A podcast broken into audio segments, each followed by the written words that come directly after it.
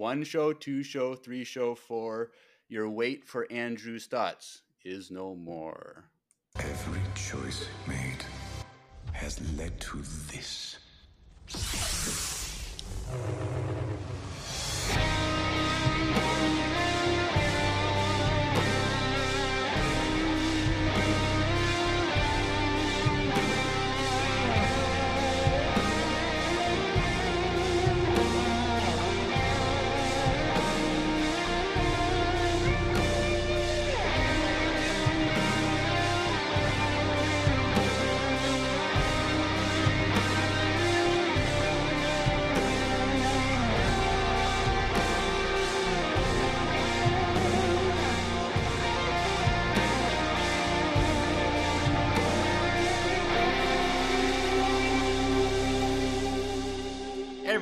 Welcome back to the first ever Star Wars show binge discussion episode of Empire Radio. I'm Jeremiah, I'm Andrew.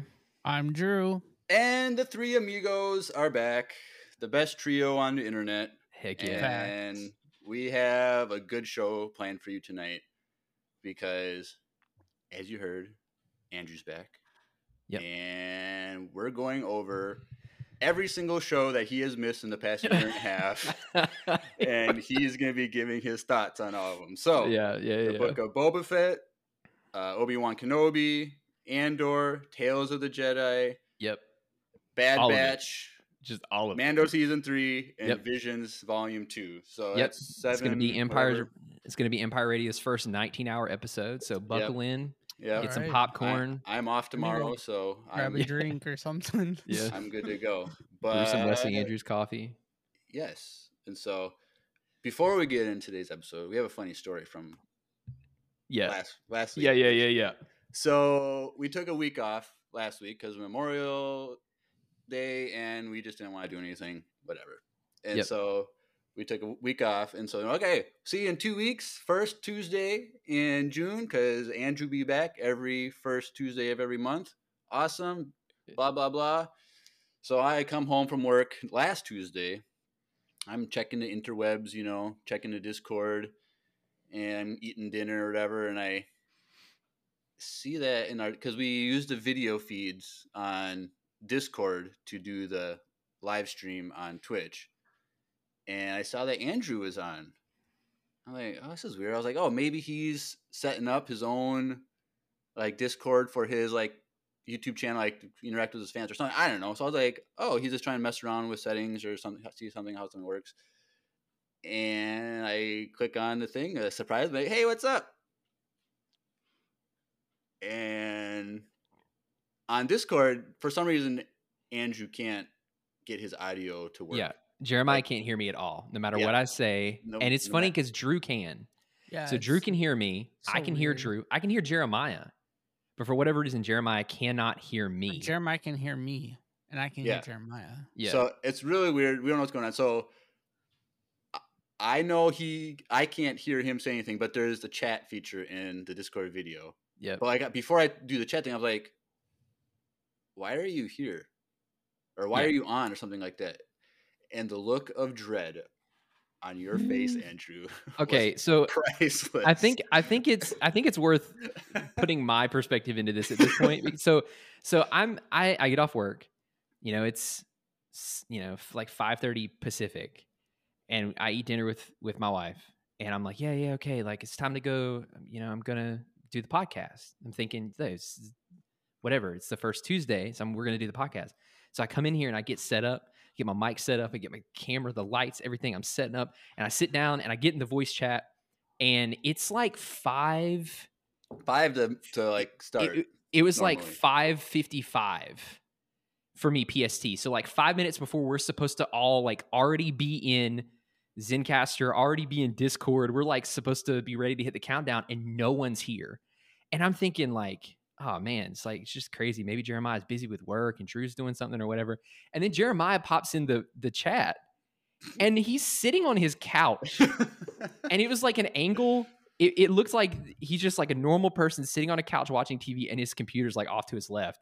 And I was like, this is a really weird angle, but I guess we're trying something new. And then Jeremiah says, "Why are you the benefit of the doubt. this this is when he said, "Why are you here?" and it clicked. This was not the first Tuesday of the month. And so I looked at the date and I was like, "Oh, it's next week." And then Jeremiah was like, "Yo, it's it's not this week. We're doing it next week." And then I was like, I, I, I turned to Micaiah in the kitchen. I was like, "Micaiah, did you did you know that we weren't like it was wasn't the first?" She was like, "Yeah, I thought it was next week." And I was like, "Why didn't you say?" I guess it was because so like I the, the weekend before I had made the thumbnail uh R- for, for this and I th- I think because of that I was like okay I got to make the thumbnail I got to get ready like the night before we we binged the rest of Visions we hadn't finished it we binged it in preparation for this You were like recording pumped, ready to go. yeah, yeah. I, I was like all day, like thinking about what I was going to say about the shows and like getting ready to talk about this stuff.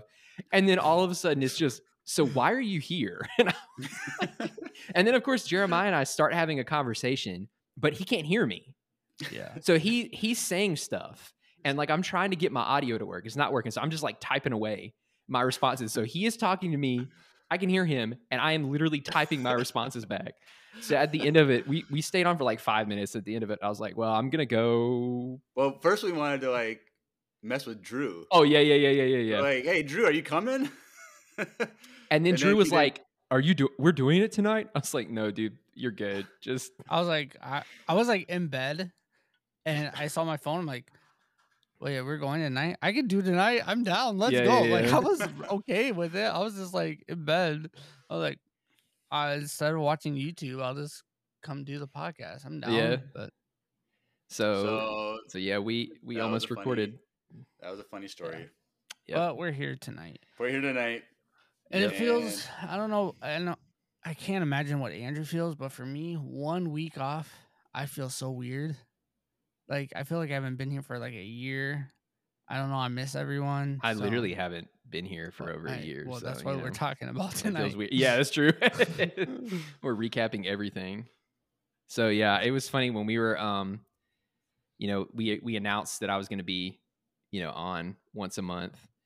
And then it was after we got done with that recording, it was after that and we had that discussion of like, so what do you like what do we want to talk about for these episodes? We, you know, and then Jeremiah was like, "Well, why don't we just talk about everything that you weren't here for?" I was like, "Heck yes, let's let's see if we can do it." So, Yeah. We've, so we're uh, gonna try and move quick, like 15 minutes a show. I know that's a hard thing to for do. for some of it my memory is bad enough that it'll probably be like Right. I liked it. pretty easy to get through it some of it in 15 Right. minutes so that being said, we might as well just jump into it. So- So, really quickly though how far back what? how far back are we going The book of Everything Boba Fett. missed. which was I told you to list. I, no no no no sorry i was looking for No, the date He's trying to figure out the december time. 29th 2021 so you were here for the first episode of the book of Yes. Boba Fett, I believe, because Yeah. like this something scheduling got messed up or something, and you were supposed to be done before then, but then like something happened where like you were there for like one extra week, and so yeah yeah then, yeah Um, so december i mean we're we're we're talking december of 2021 right before new year's yeah. Mhm. so it's we're going way back Yep. So the book of Boba Fett. Uh, that is the first thing that you missed. And I Yep. think you did. Did you send in a voicemail during like the Mando episode? It- yeah Didn't I remember I remember being absolutely speechless for that episode. And I remember you spoiling the Ahsoka. No. that Right. spoiled the crap It- out of me. Anyways, We'll get to that. But Yeah. the book of Boba Fett. What was it? Yeah. Seven episodes. yeah, something like that. Andrew, what were your thoughts on the book of Boba Fett? Okay. So, here's a disclaimer that you're going to probably I just need to go ahead and get it out of the way because it it'll blanket many of the things that I'm going to say tonight. So, I am thankful for the content that we received. Ultimately, you're smiling because you know where this is going, Jeremiah. I feel like, but like I am thankful and receptive of the content from Star Wars that we have received. However, because I have eh, consumed so much of the expanded universe materials, Mhm. I feel like it is impossible for me to not compare the two. And it's impossible for me to not feel even just a little bit of of grief of what the stories could have been. Right? So like in the midst of all of the negative things that I say, just please keep in mind that I'm still very thankful for what we got. You know, like we got more Star Wars. We got to, you know, consume more Star Wars content. We've had a ton of content in the last like year and a half, year and a few Yeah, months or whatever Definitely. But it's bittersweet for me. So starting with the Book of Boba Fett, uh, very bittersweet for me because I have read uh, the War of the Bounty Hunters. At least I've read the first two of the three expanded universe novels, and it covers a similar time period too. So it's like literally in the first book, it covers Boba Fett escaping from the Sarlacc, the first things he does, and then it. There's a few little jumps, but there's like it covers a, a very similar timeline. And so I didn't love it. I'll say it that way. I didn't hate it, but I there were things about the storytelling that I really did not like the way that they did. So first and foremost, the elephant in the room for everyone was the bacta tank flashbacks. I feel like that was like when I was when I was watching YouTube videos and I when, when I was reading articles about it, everyone had a problem with that, and I too So- did not enjoy that. So are you saying that that's how they used like the excuse to do flashbacks, or the flashbacks as a whole? no, okay, so I liked the flashbacks. Okay. I did not like the way that they cut in between these stories. It's like to me, my my thing is like the flashbacks should have been the full season. Like I don't I don't care about like it sounds harsh, but like I don't care about Boba, Boba Fett being the daimyo of Tatooine. I, like I don't because like first of all, it was such a departure from the Boba Fett that we had already kind of been used to, like the the hard as steel, like no BS, I oh, mean, like Beskar, not steel. Yes, get Val- out. Valid. No, that, that, that was that was that was pretty good. So like, I I don't care about that. My thing is like, it. It's a much more interesting story of him getting out of the Sarlacc pit and then integrating into this Tusken Raider tribe. Like that is a more compelling story for me, and it's Right. it's Hmm. more contained. You know, like give me that story. You can still put Cad Bane in it.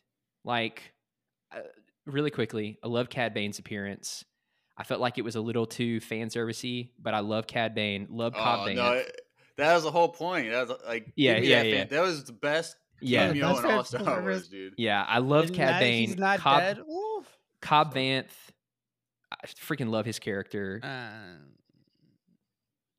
I liked him. I liked him as a character, you know, but like, and we could talk about the Mando episode in a second, but like, they could have done it to where he gets integrated into the tribe, and then maybe someone has a hit out on Boba, and Ca- uh, Cad Bane comes in to, you know, and maybe he's the one who takes out the Tusken village with the sole purpose of drawing Boba Fett out. Like, you can still have that tragedy.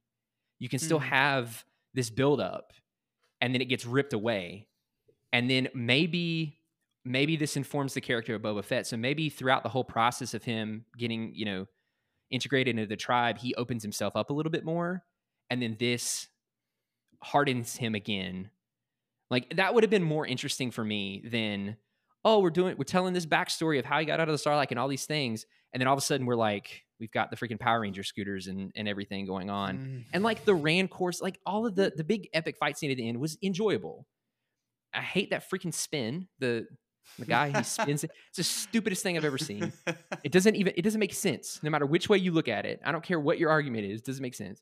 But like, if he spun the opposite way, you could argue is so that he could turn and shoot faster. yeah, but it's like, but why it was the wrong like, s- why spin? direction, and so then it It's the same work. thing when when people do the big the big like jump kicks and fights.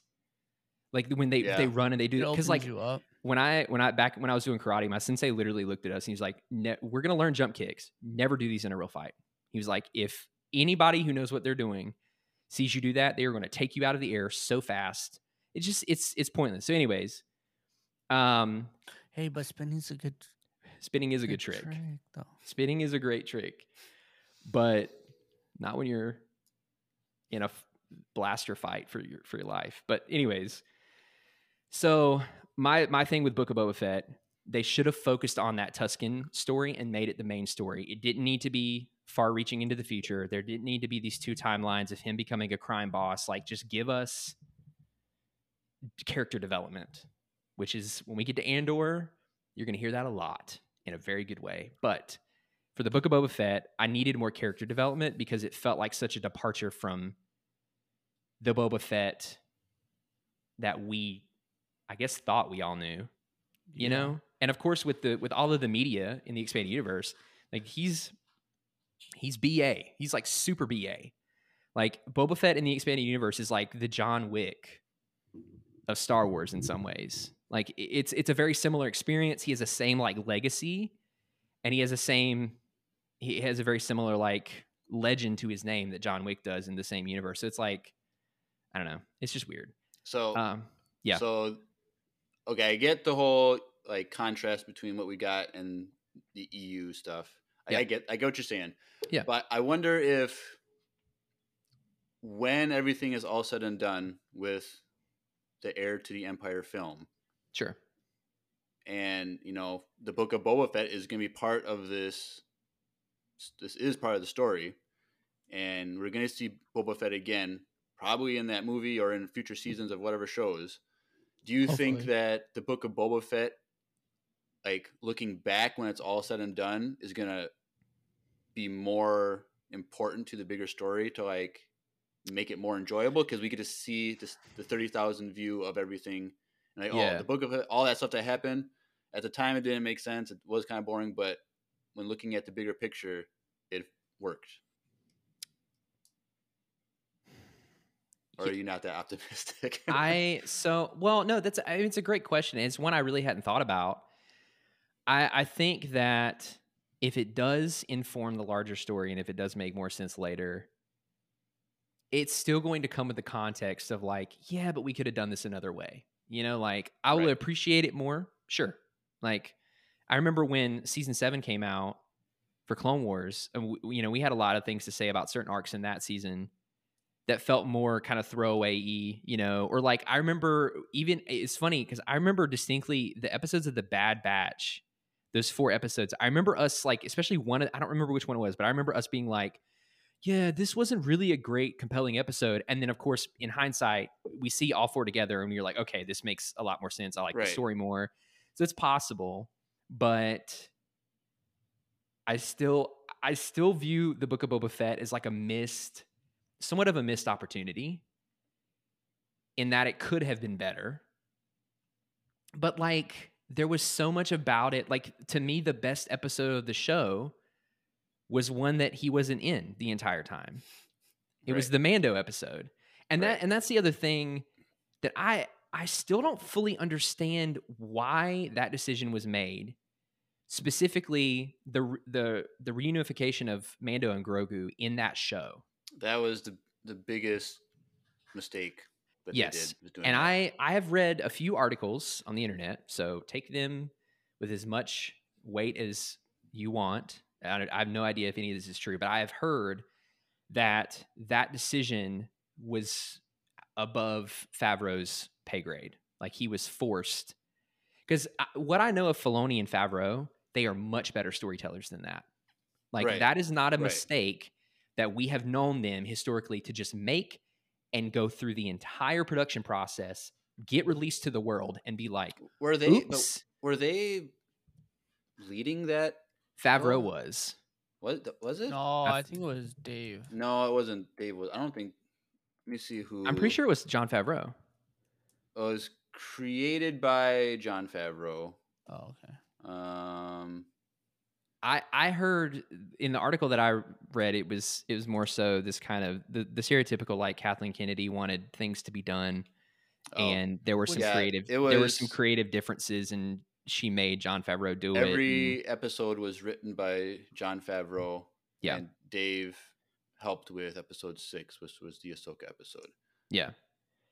So But yeah, Which I- like, which I- makes sense to why Jon is having a lot of issues with Kathy Kennedy right now. Yeah. Yeah. I mean, like, it just, to me, what we know about them, it, it doesn't make sense. Uh, like, it, it, it's very, it's very much a departure from like what we know that their standard is and their track record is. And so that was the weirdest thing for me.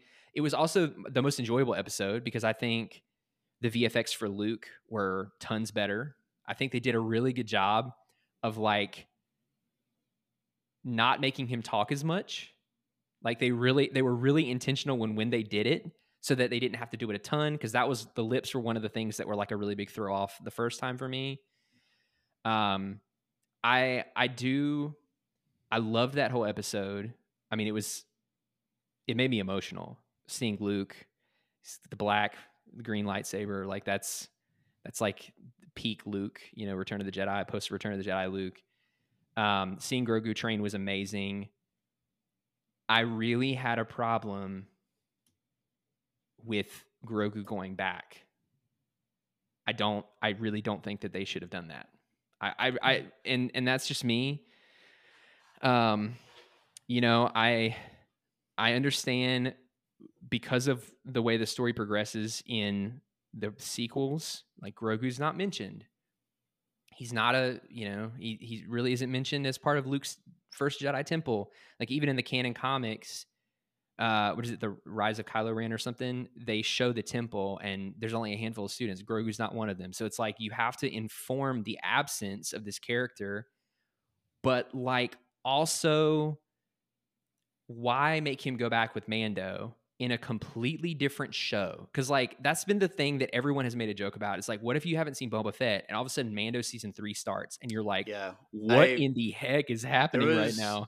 there was a guy I saw, this is a- like a random person on YouTube that I've never seen before, like a really, like literally his laptop webcam type quality, and he's watching Mando season three opener, and he's like, "I- I don't get this. Like, why is Grogu here? Blah blah blah. And people in the Yeah. comments were like, "Oh, he came back in the book Boba Fett," and he's like, "Oh yeah, I gave up on that show like three episodes in or something like yeah, that." yeah, yeah. Yeah. Which And I'm- and I mean, it's it's it was a great it was a great episode. It's a great story. I mean, if you Like- watch the recap though, it kind of tells you what happened. Yeah, how many people And- skip that though? yeah, you skipped the the recap. Who did? You. I did No, too. I don't. I skipped no, it. No, I remember in, in Mando season two, like when there was like the speech thing of like you have something that I want, blah blah blah, and like you just skipped that over that. So when he was saying it to Moff Gideon, you're like, "Why? I never heard this speech before." You remember that? Yeah, well, I'm, I mean, I That's hundred percent. I'm guilty. Like when we started season three, I was like, "Boop, get me to the action." Oh. I was like, I know what happened. So I don't know. That episode, that episode was was really great. I loved it, and I think I loved it because it was so far removed from what we had been experiencing. watching. Yeah. Uh, and again, the ending battles with I mean, like anytime Boba and Mando are together and they're doing their thing, it's great.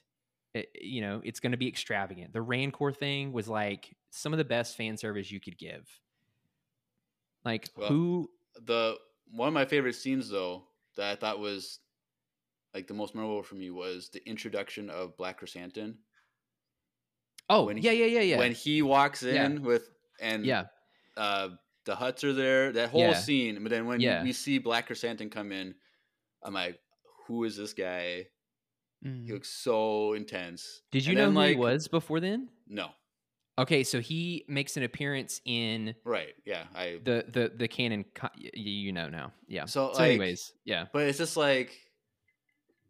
But then, like at the end, like when he's like getting wrecked by Trandoshans, I'm like, I don't know. I felt like he was just kind of weak. Like I don't know. Yeah, I know he was like, outnumbered like fifty to one. I get it, but I, but okay, so but this that is first scene was this intense. this is the this is you're hitting on something that I think is very relevant, and that is the perceived greatness of the character versus what we actually got. Like right. he, even in the comics, he's known as this like BA ruthless bounty hunter. Right. Like he's known as one of the best. And then he, you know, this happens. Same thing with Boba Fett. Like there there there were a few moments earlier on when they were walking around in Tatooine, and he like when they uh, when they got ambushed. Remember, he had the, the coins in his helmet, and they get ambushed, and he like kind of has his butt handed to him, kind of in the fight. It's like you know uh that, and I get it. The freaking he was re- he was recovering, but it's like you had to really pick up on the subtleties to inform that he's not his best.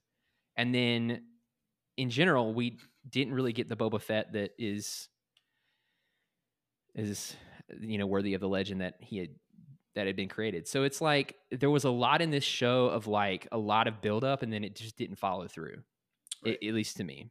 and even without having the the uh, EU to compare it to, a lot of people were just disappointed by it. Like Sure. Yeah. Drew and I were disappointed, and for the same reasons like you did for that, some of the reasons you mentioned, and it's just like Well, and I think it would be different if we hadn't seen what we saw at the end of Mando season two. Exactly. because he he does work. I mean, like in that in that scene with the stormtroopers and stuff, he's got the freaking the the knee rockets, and you know he, I don't know, I liked that, and I was like, oh yeah, this is Boba Fett. This is this is this is the Boba Yeah. Fett that we know. My biggest complaint is that, and I've said it a million fifty-four times, but the boy takes his helmet off for no reason all the time.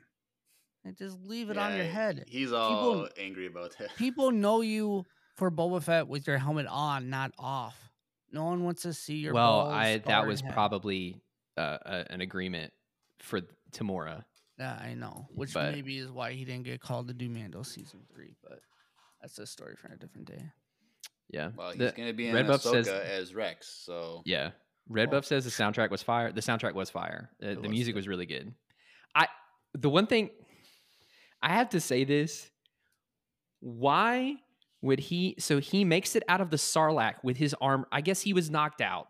But like still, he makes it out of the Sarlacc with his armor and then he goes back to get it and he flies Slave 1 freaking parallel to the ground into in the Sarlacc. Like why that didn't make any sense to the me. safest thing to do? You can't just go in by yourself, like, I feel like, I swan feel like dive in, like. but like, what did he think was going to happen? I don't know. When was the last time a ship hovered over? I I did like the fan service of the the seismic charge, though. Dope. That was a beautiful sound. Yeah, whenever you get a seismic best. charge, it's But and then the the scene where he was flying Slave One over uh, in parallel with the train, that was a really cool scene. Like, but There was anyways. a lot of cool scenes throughout Boba Fett, but Alright. there is a lot of things that. Yeah, sorry, we gotta we gotta keep things moving. So any there's- final there's- thoughts? Yeah, or- it was it was it was great, Kevin but it was also Feige. really disappointing. It's kind of eh. Alright. Yeah. Cool, cool. Well, let's move on to the next show. Obi Wan Kenobi. Obi Wan. There you go. I was hoping Drew was going to say that. Okay, so this is another one. Ooh. Y- Yeah, I've got a. I I might have a hot take on this one. Which, Oh, hey, before we jump in, are you guys excited for this movie? what movie? What movie? So one of the editors is m- creating a Oh, two-hour. they've already no, it's already out. That's been out since like last summer, dude. Where can you watch it? It's on YouTube. I'm or I think it's on YouTube or something. old news, Drew. yeah. No, but but Unless someone else is doing it, but someone. no, someone else is doing it, and it's actually getting like Disney's approving it. It's a coworker of Disney oh, because he's changing like the um the Grand don't. Inquisitor's head to be normal shape. He's like changing a bunch of things. Just I goes highly doubt photo- that goes Disney's into Photoshop going to pulls- have a, a approve of, of a thing like that. It's not a fan film though. Whatever. I'm saying Disney. Why would Disney approve of something like that? Doesn't make sense. Yeah, it would be them admitting that they were wrong the first time. Yeah, I don't think that's. It's just all rumors anyway, and that's this is the first I've ever heard of it. So it's obviously not. Oh, it's been all over the internet.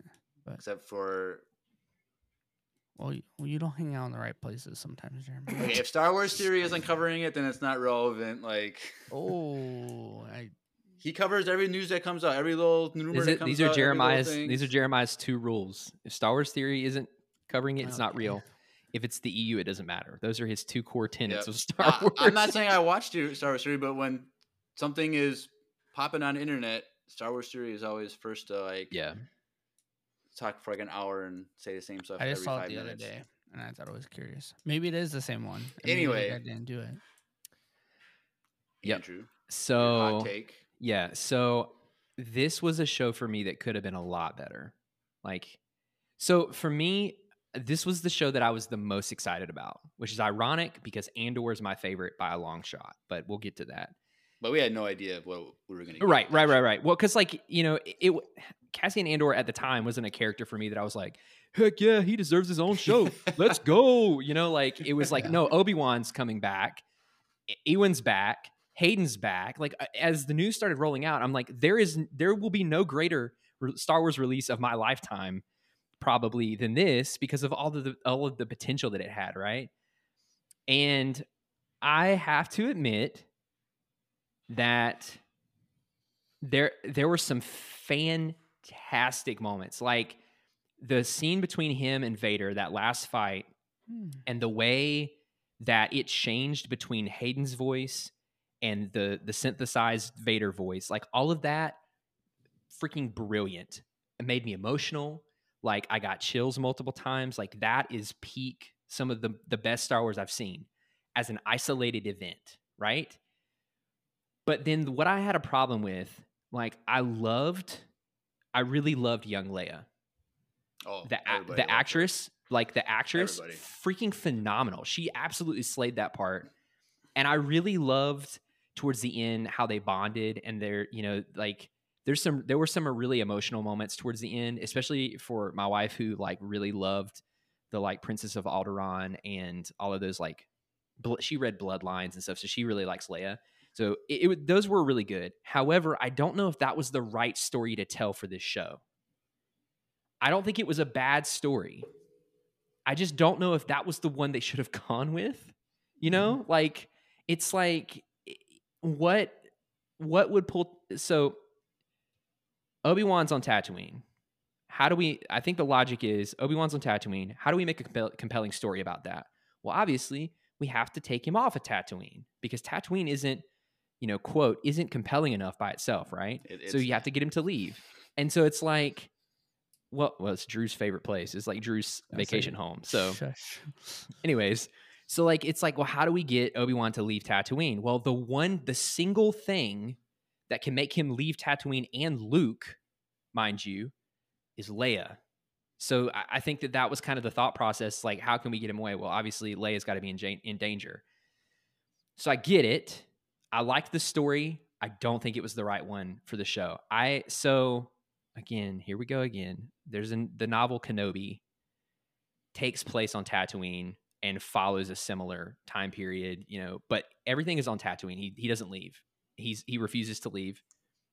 He's protecting Luke, and then in the in the in the meantime, he gets caught up with these like groups, this group of settlers out and by an oasis, and there's like a Tusken Raider arc, and it's really crazy because you find out that that is the tribe in part that was slaughtered by Anakin in Attack of the Clones, and so there's like huge animosity towards the Jedi and it like informs how he learns to do the krayt dragon call in a, in a new hope to get them to scatter and it's like all cool. Yeah it, it really ties in super super well to the movies but it's a smaller story it's not this it's not a. it, it's very character driven and it's very enjoyable but it's not the same scale that you would need for a show like you know like a blockbuster show for disney Plus. and so i get i get why they pulled him away but i wish that they hadn't in some ways like and in the book there at the end of a few of the chapters there are these monologues where he's essentially trying to connect with qui-gon. And he like really goes in depth in his feelings and and his his shame and his guilt and all these things. And like of course qui-gon doesn't answer until the end of the book. Spoilers for that if you're going to read it. And it's a similar experience as the show. I love that part. But i don't know. There was something about it that was like no for me it was like obi-wan's supposed to stay on tatooine like he's supposed to be th- th- th- that's his thing this is one mission is staying on tatooine to protect luke and then all of a sudden he's like off traveling the galaxy and like peak vader you know snaps the dude's neck and just dragging him and stuff like So you know it's cool. it's it's terrifying So cool. Drew's like, I love murder, but like, but I mean, like it. so I- none of it was bad. Right. Uh, Vader was amazing. I, I I really enjoyed after I realized what they were doing how weak Obi Wan was at the beginning Mhm. because he was still like so caught up in his shame and his guilt, and he wasn't as attuned to the Force, and he had to kind of regain all that. Like I get it, but there was it just felt again like a missed opportunity, and and you know people might be listening and being like, well, fine if you're going to say that, if you're going to trash it. What's your alternative? I don't really have one. Right. Like I like But- your logic on why they had to go with Leia's story like to get him off. Like I Yeah, totally like, I, I don't know what else they could do. Um, Mhm. I think when we that first trailer came out that like you were on for actually, I think. Um, Yeah. I think we kind of theorized that oh, the Inquisitors that get to Tatooine are sensing Luke, Yeah. and Obi Wan has to lead them away. Like oh, they actually actually sensing Obi Wan. Yeah. I think that's what we were originally theorizing. and that's a much more compelling story to me. Right. But I, I think, but we also have to look at the story in context of what Riva was doing. Yeah, sadly. Because, like, the whole point is she made these connections on her own. And the whole Leia thing wasn't, it just doesn't happen. It was Riva found Leia, made the connection. True. All of that Did- led up to her finding that stuff. Luke. Yeah. and so like that whole Riva trying to get revenge and kill Vader, like that's the, the motivation behind everything. Sure. And I think that is the compelling thing that forced the Leia thing to actually work.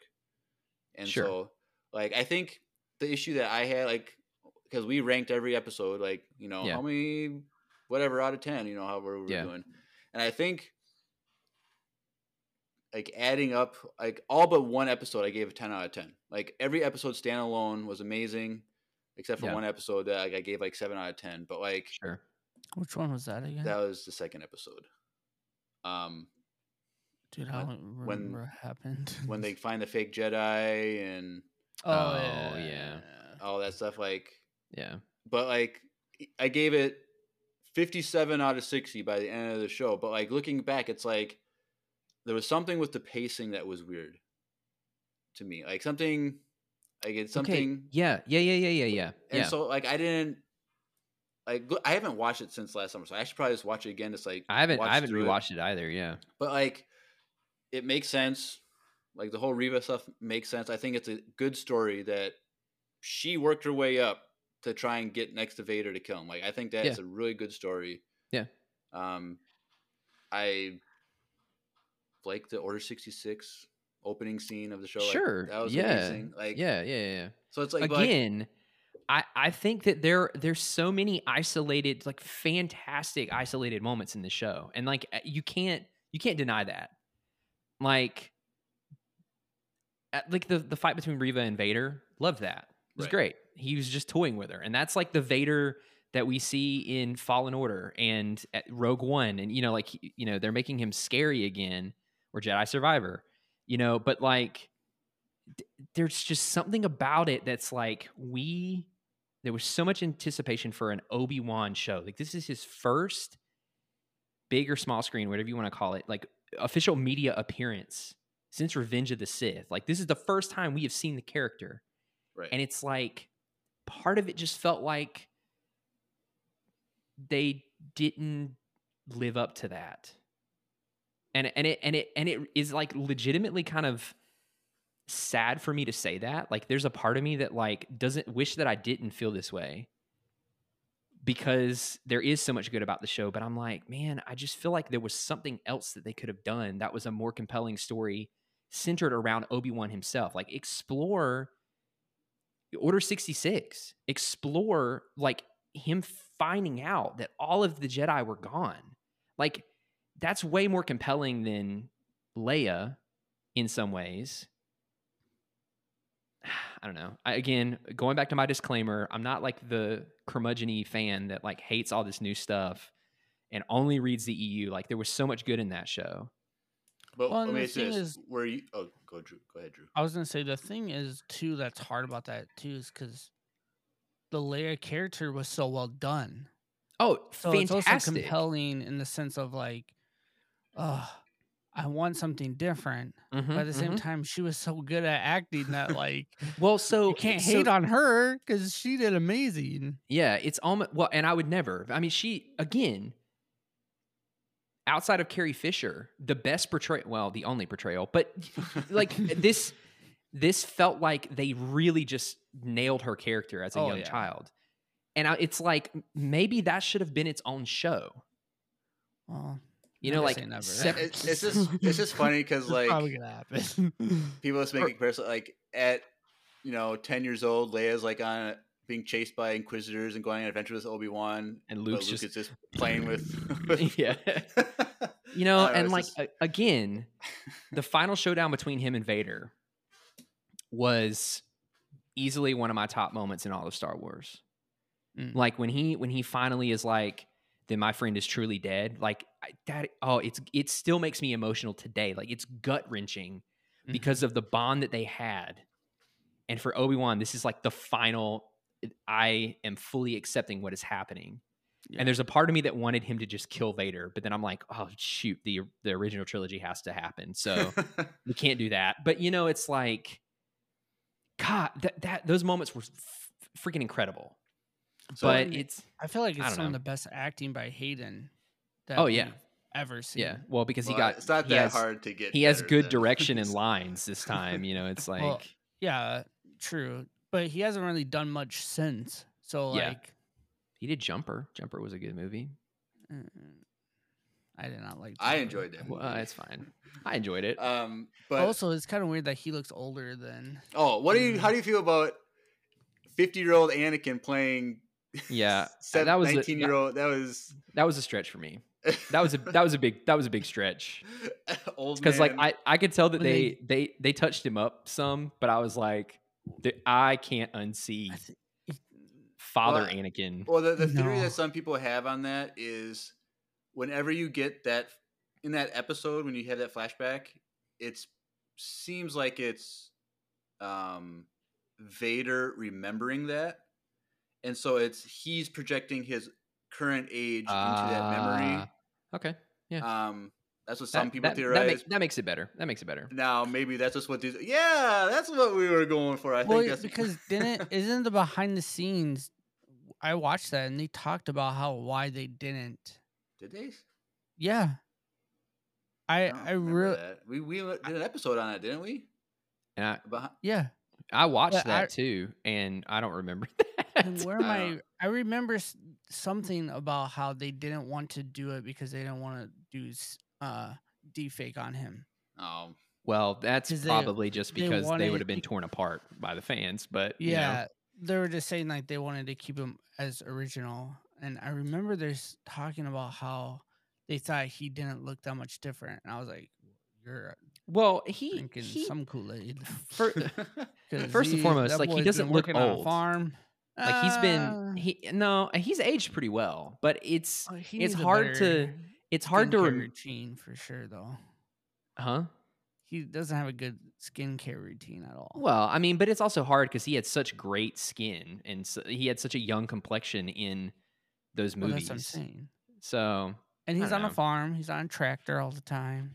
yeah, But uh, I was gonna bring this up, and then Red Buff in the chat brings it up. But did you see the the whole mask thing between the Ahsoka mask slice and Obi Wan's mask slice theory or idea about how Ahsoka took off the right side of Anakin's mask in Oh. Twilight of the Apprentice. yeah, Obi Wan was able to do the left side in the show, yeah. and neither could Oh, bring him And back. Luke, I Luke got it, and the then whole Luke takes the whole thing. Yeah, Yeah. that He was the only one able to save that's him. that's really I that's really that.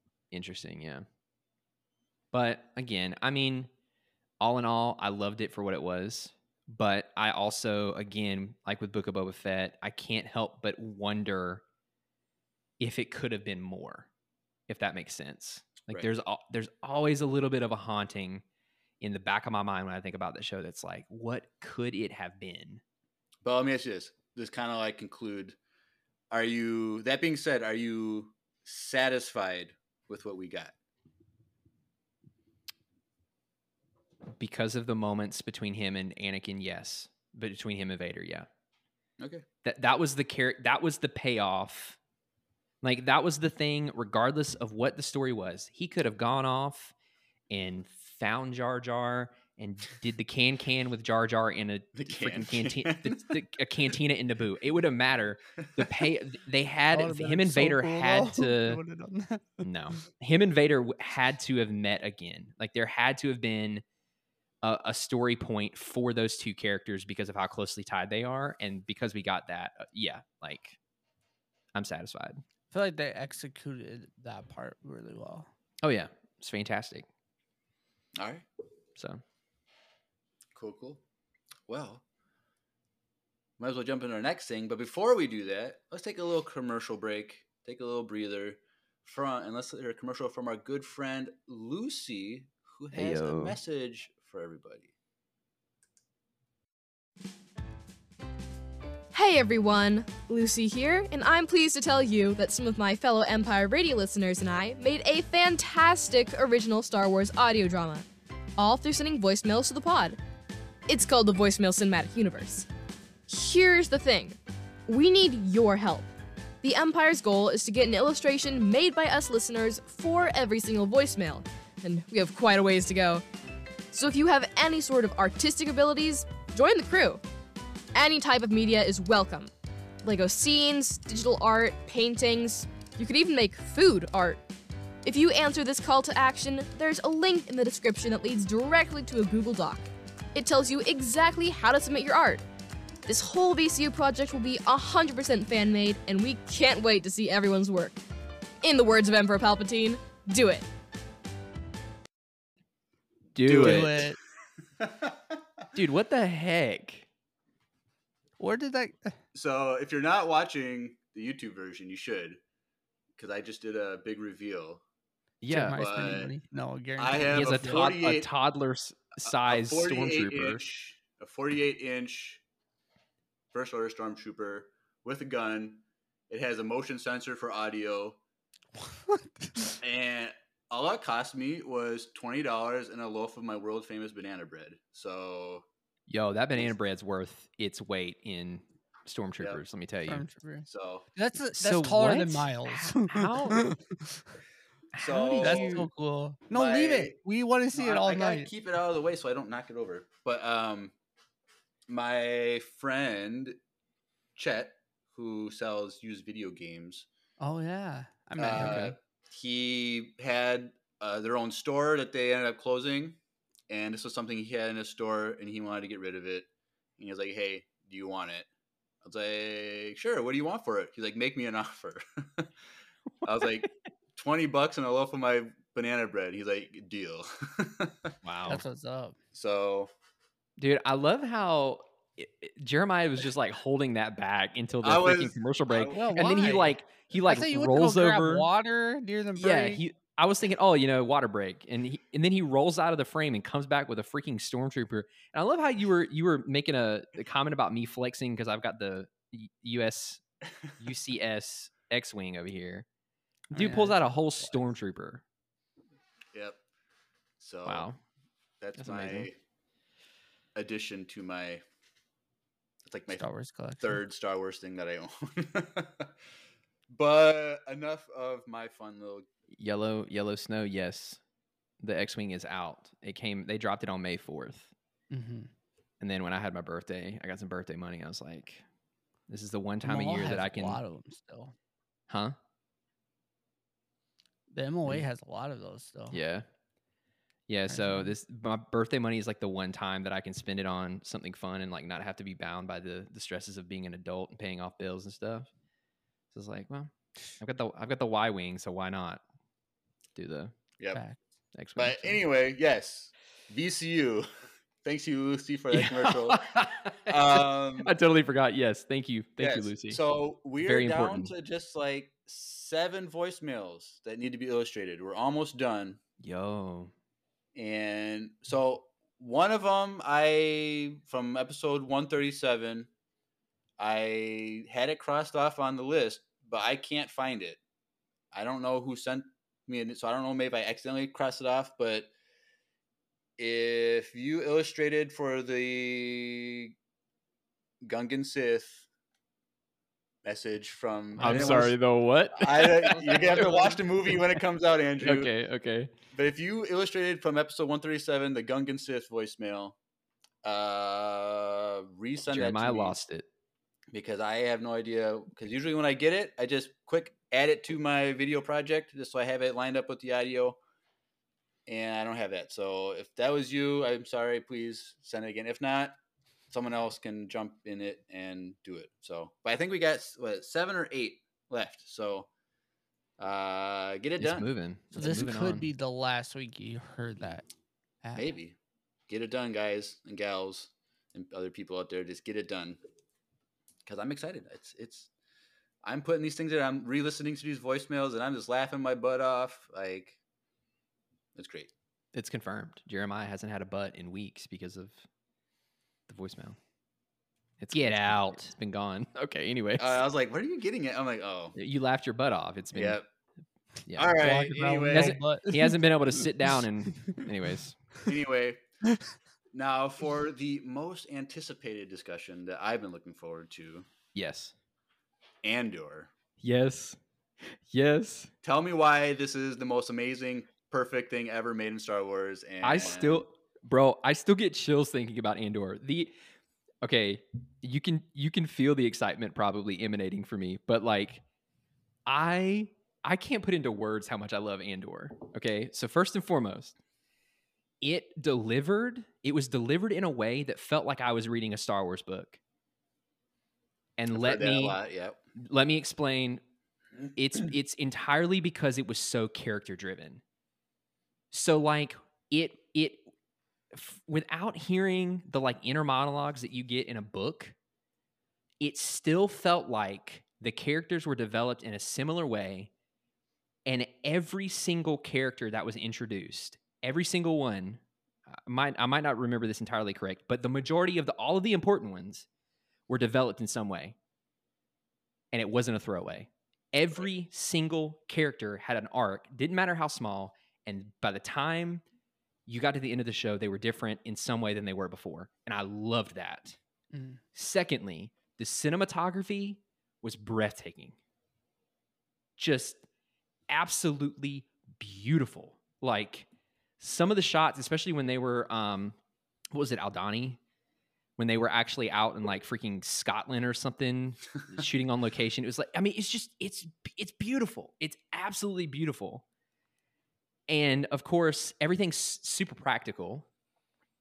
So it felt like very rooted in reality in a way that like I don't even Mando really hasn't even felt for me. So- get- That being said, like the volume versus on set, on location, yeah. like I'm starting to feel like I'm getting claustrophobic with the volume now and seeing its flaws and not wanting Well, it anymore. I mean, like, the thing is, is like, and Jeremiah, I know you understand this because of following Corridor, but like, there is no better way to film something than capturing it in camera. Right. Mm. No matter how good the VFX are, like the volume is amazing, and obviously has changed cinematography in a very, very positive way. But it's still not as good as having a physical set and having something that the characters can inter- interact with. I mean, it's one of the reasons why with the volume, there's still like, I'm like if they're on Tatooine, there's like a, a sand mound and there's rocks and stuff. That you still want to have that interact those interaction points.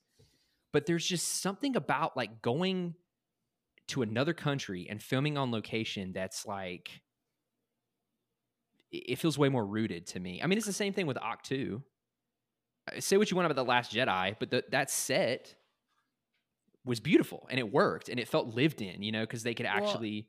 Yeah, and I also Go. feel like as an actor, it's probably easier to feel Yeah. like you're immersed than just being in a room Yeah. full of TVs like, Sure. above your head. Like, yes, the volume is cool and it does have that effect too, but like to be like, all right, you have to be on set this day. We're flying you across the world to go to this place. Like, there's Yeah. something about being a human and you're like embracing all of this, what's going on in your life that probably Yeah. definitely helps you act. and I mean it tra- it does tran that does translate. I mean, it's a great point. Yeah. It translates into the acting. So, story, the character development and the, the story was fantastic. Cinematography was amazing. The music, dear lord, the music was just Mhm. breathtaking. Uh, It, it was just the culmination of like everything that good cinema should be merged into a Star Wars story. I mean, like it just doesn't. I don't know. It just doesn't get much better than that for me. And I remember every single episode, just like it. It ended, and I was just speechless. I was just like, So, how close were you to like, hey guys, can I join in discussion tonight or something like that? Like, were you ever like contemplating? Yeah. I gotta jump in and onto the show and so obviously things have been really busy for me the last year and a half. During Andor was the single time that I was like, like I missed it at every point. I, I missed talking to you two at every point about Star Wars. But Andor was the one time that I was like, maybe it's time for me to come out of retirement and like doing it. Because it, was just like I, I don't know like e- even separated from star wars like it's just a fantastic show. And every video essay i've i've taken the time to watch uh, an annoying amount of video essays about the show in hindsight and every single one makes me appreciate it more because you pick up on things. I mean of course it's star wars first and foremost and there's all of the easter eggs especially in uh luthen luthen luthen his Yes. shop i'm still bad with names but luthen's shop there's so many easter eggs and but there there was just so much character development that so I'll try to explain it this way. So there are novels, Star Wars novels, canon or not, that I genuinely and truly love. Even though the events that happen in the novels or the characters, I know how those things play out, right? So like there there are stories like uh in Inferno Squad from Battlefront. That was a really great novel it doesn't have much impact on the entire story because you know the empire falls and and Vader is dead and you like you know those things Mhm. but because of how well the characters are written it doesn't matter Yeah. it might seem like a throwaway story but it there's a out like value added to the characters and because of that to the story as a whole and it's very compelling it's very interesting this is the same thing with andor like you know i guess the spoiler alert here he dies in Right. rogue one like he Right. has a definite end so it, Well, we haven't seen a body, so it is Star well, Wars. I don't know if you're going to see a body after that. It's, it's it's it's gone. But you know, Scarif happens, and that was the thing when when I when they announced the show that I was like, okay, great, but like we've seen the end of Andor. We've seen him. We've gotten Andor. And we know how he dies. And so, like, how are you going to create a really compelling, really interesting story? But they hooked me personally Mhm. with the way that they handled the characters. I, I mean, like the betrayals stung. Freaking Andy Serkis is just Oh, Can't swim. God oh, brilliant. that that just I, I can't swim. Oh. I- oh, that was the worst for me. I was Yeah. freaking- I was like crying. Oh, it was bad. yeah. I mean, like it, it. You know, the the season goes through these little like these little subplots and these little sub arcs, but they all inform Andor as he develops. And dude, Luthen's monologue Yeah. it yo i that is one of my favorite monologues i've ever heard like just the way he explains the sacrifice that he has to carry like the fighting for something that he'll never get to see the the Mhm. burdens that he has to carry i was like oh my god whoever just whoever wrote this monologue they need to give an academy award to right now because it, it, it's just it was absolutely incredible so for me yeah i don't know i i can't say enough good things about that show because it was so rooted in relatable real feeling characters Right. We can't disagree with you. We agree. Yeah. Like we love that show so much. Um, for all the same reasons that you gave, and it was just nice having a spy espionage type story that's not all action or Yeah. you're not even Yeah. looking for the action like Nope.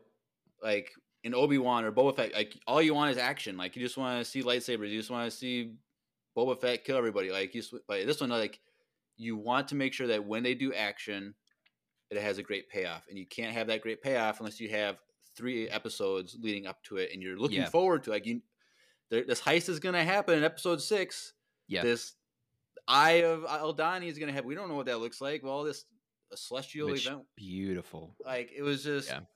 like and so it's the way they led up everything to like everything is just perfect payoff um Well, and it I think it they they did a really good job of conveying the stakes of everything without the need of like a physical fight in most cases. right Like they see that with mon mothma like Oh. all of her stuff Oh. like co- see oh, dude, that is the way you cut to a completely different plot that is, you know, quote unquote separate from the main story. And you do it well. you have a thirty minute debate between me and Jeremiah. Oh yeah. that heated debate that was Yeah, I did. I did listen to that, but it's like, I don't know, like that, and that's the thing. Like, obviously, when you're reading a book, they can only c- convey action as good as the author can explain it, right and that's why character development in books is so important because you're having to imagine the action when it does happen. And I think that's the thing. It's the same thing with with Andor, like you were saying. Like, the action was welcomed, but like the stakes of like everything that was at stake and everything that, that the characters had to lose was communicated so well that like i again i agree with you. I wasn't like seeking out more action when i was watching that show. I was trying to figure out what was going to happen to the characters and if that took place in dogfight or in a blaster fire or fight or whatever like so be it. But i was genuinely concerned for all of the characters throughout the entire show so right. So i 12 out of 10 i just uh finished reading uh thrawn the first of the imperial era thrawn books. Yeah. yeah. and there's at the beginning he's like collecting like artifacts and memorabilia from the clone wars and stuff like that. I was like what if in season two of andor we see thrawn in luthen's shop trying to find something Oh my, stop. and just see Thrawn interacting with Luthen, and they have no idea who each other is. Like, and we would already have what's his face doing Thrawn and Ahsoka and stuff. So like, he's already on set. Like, hey, let's do this set with uh, Luthen for a day and get this scene done. Like, or just have him in the background, like looking at stuff while he's talking to Mon Mothma or something. Like, yeah I don't know. well there is there was is just a thinking- there's a s- there's about a what is it like a year time jump or something so between the two seasons So the first season covers the span of a year. Yeah. It covers a year. And then the season two is covering an arc in each year after that. So Ah, each okay. arc uh, in season two will be a year. And I've heard, I think it's confirmed by, what's the guy? Gil Gilroy? Yeah. Is that the guy? yeah yeah I think he Tony, said tony gilroy the last arc is literally like two days before Rogue One starts or something like that. okay So that Gonna Perfect. lead up to that guy grabbing. yeah, and when he kills that guy in that asteroid thing or whatever. But yeah yeah, so it's going to be a much quicker paced season, I think. So it, they're really going to focus on a three episode arcs for each year, and so it's going to be a little different than season one, where it's one long story of twelve Yeah. episodes, and so it's going to be a different feel, and hopefully they can keep the magic still because it's going to be completely uh, different. yeah i'm i'm sure they will And i'm so- not i i have no worries Yeah, and I'm I'm wondering if we're going to see because in Rebels we see Mon Mothma's speech to finally unite the Rebel Alliance. yeah Like we're working towards that. Like in her story arc, like are we going to see that done in live action? Like please because then we're going to see the ghost. We're going to see the Rebels crew like in person. Like even if just- it's just even if it's just the focus of her giving the speech and then as she's giving it they cut to like the different scenes you know from rebels and it's just like maybe it's like a pan maybe it's just the people watching the speech but Right. like give us i don't know i yeah. And I wonder if we're going to see what um what's his name? Forrest Whitaker's character. Saw Gerrera. Sagra, are we going to see what he does where Mon Mothma cut ties with him? I, please I think so. give me the dirt So like there's, Give there's me- so many things that they could Yes. do. just give me all the drama please It has to be all relate and tie back to Andor though. So it's Yeah. like how does he tie in to all these things where they can justify showing the speech, where they can justify showing uh, Yeah. Saw Gerrera's intense terroristic whatever. So yeah i'm i mean i'm excited i know it's going to be delayed now because of the strike but yeah, yeah So- sag is going on because originally they now. said like fall of 2024. So it was on Yeah, pace to be That's that. not happening But I don't know how long this strike is delaying things. Like, yeah is it if they strike for a month, does it delay everything a month, or does it not work like that? I don't know how that works. Well, I mean, it just depends on what part of the production schedule these these shows are in. Because a lot of, I think the the misconception is like, I think a lot of people from the outside are like, well, they're just it's just the writers if they've already got it written. Yeah, someone, some movie directors like, direct writing doesn't stop once you start filming. No, no, no. something I like that. mean, like So- for I think the most the most important thing for the Star Wars universe, this this will resonate the most, is that they have to be on set. So, for example, you know, they wrote, I'm sure they wrote most of the Mandalorian story in advance. So if you're on set for season two, there are writers on set that have to be there to make sure the continuity stays the same for season three. You know what I'm Right. saying? It's like that's a that's a real example in the, the the world of Star Wars that's very important for us is you know that continuity. And so it's not just them writing the script. Like I'm pretty sure uh, Tony Gilroy had said that most of Andor season 2, if not all of it, had been complete it was already completely written.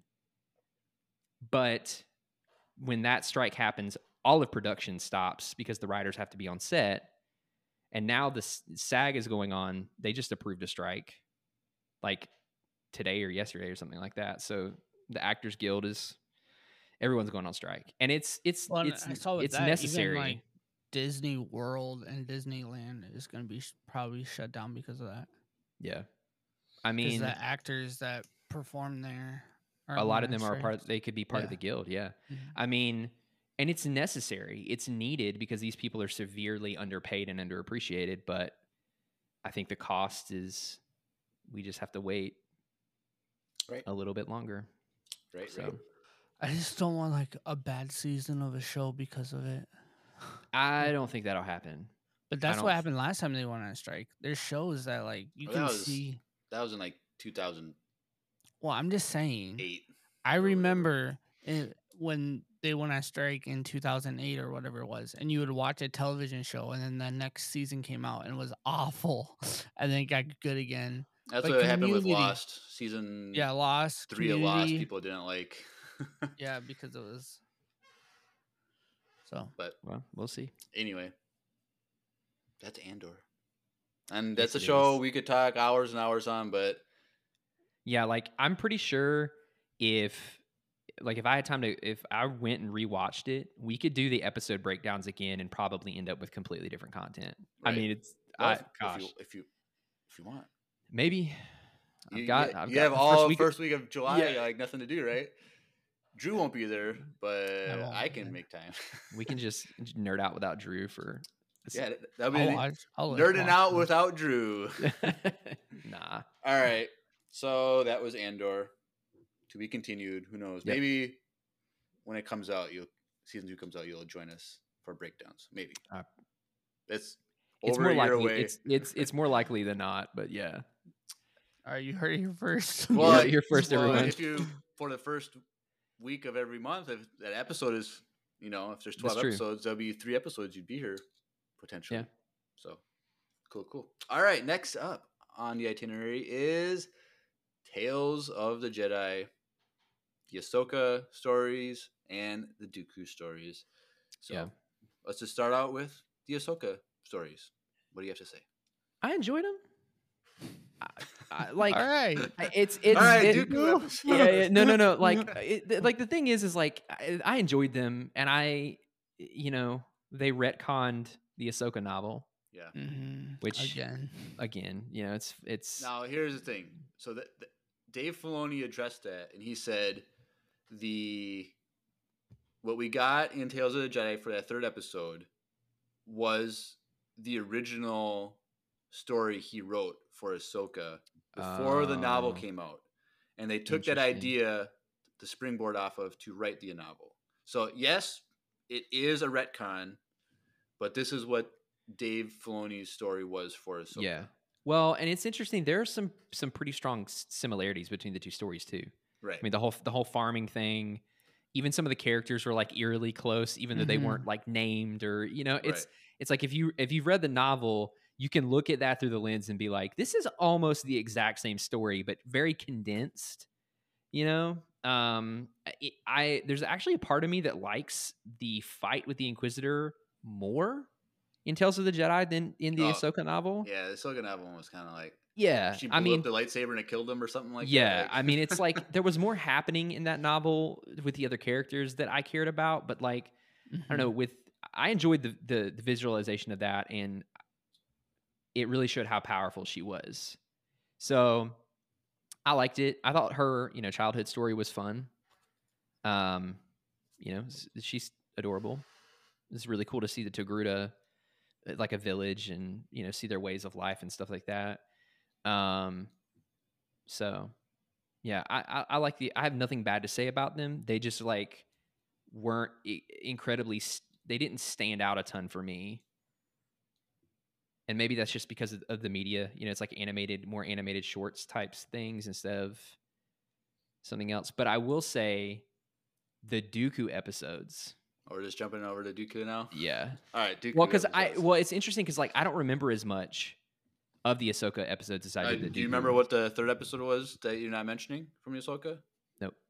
The Anakin training her to fight the clones. Oh yeah, yeah, yeah, yeah, yeah, yeah. yeah. Okay, okay. Now, okay. Hold on. I gotta, I gotta go back to that. That's worth mentioning. I see. I'd completely forgotten.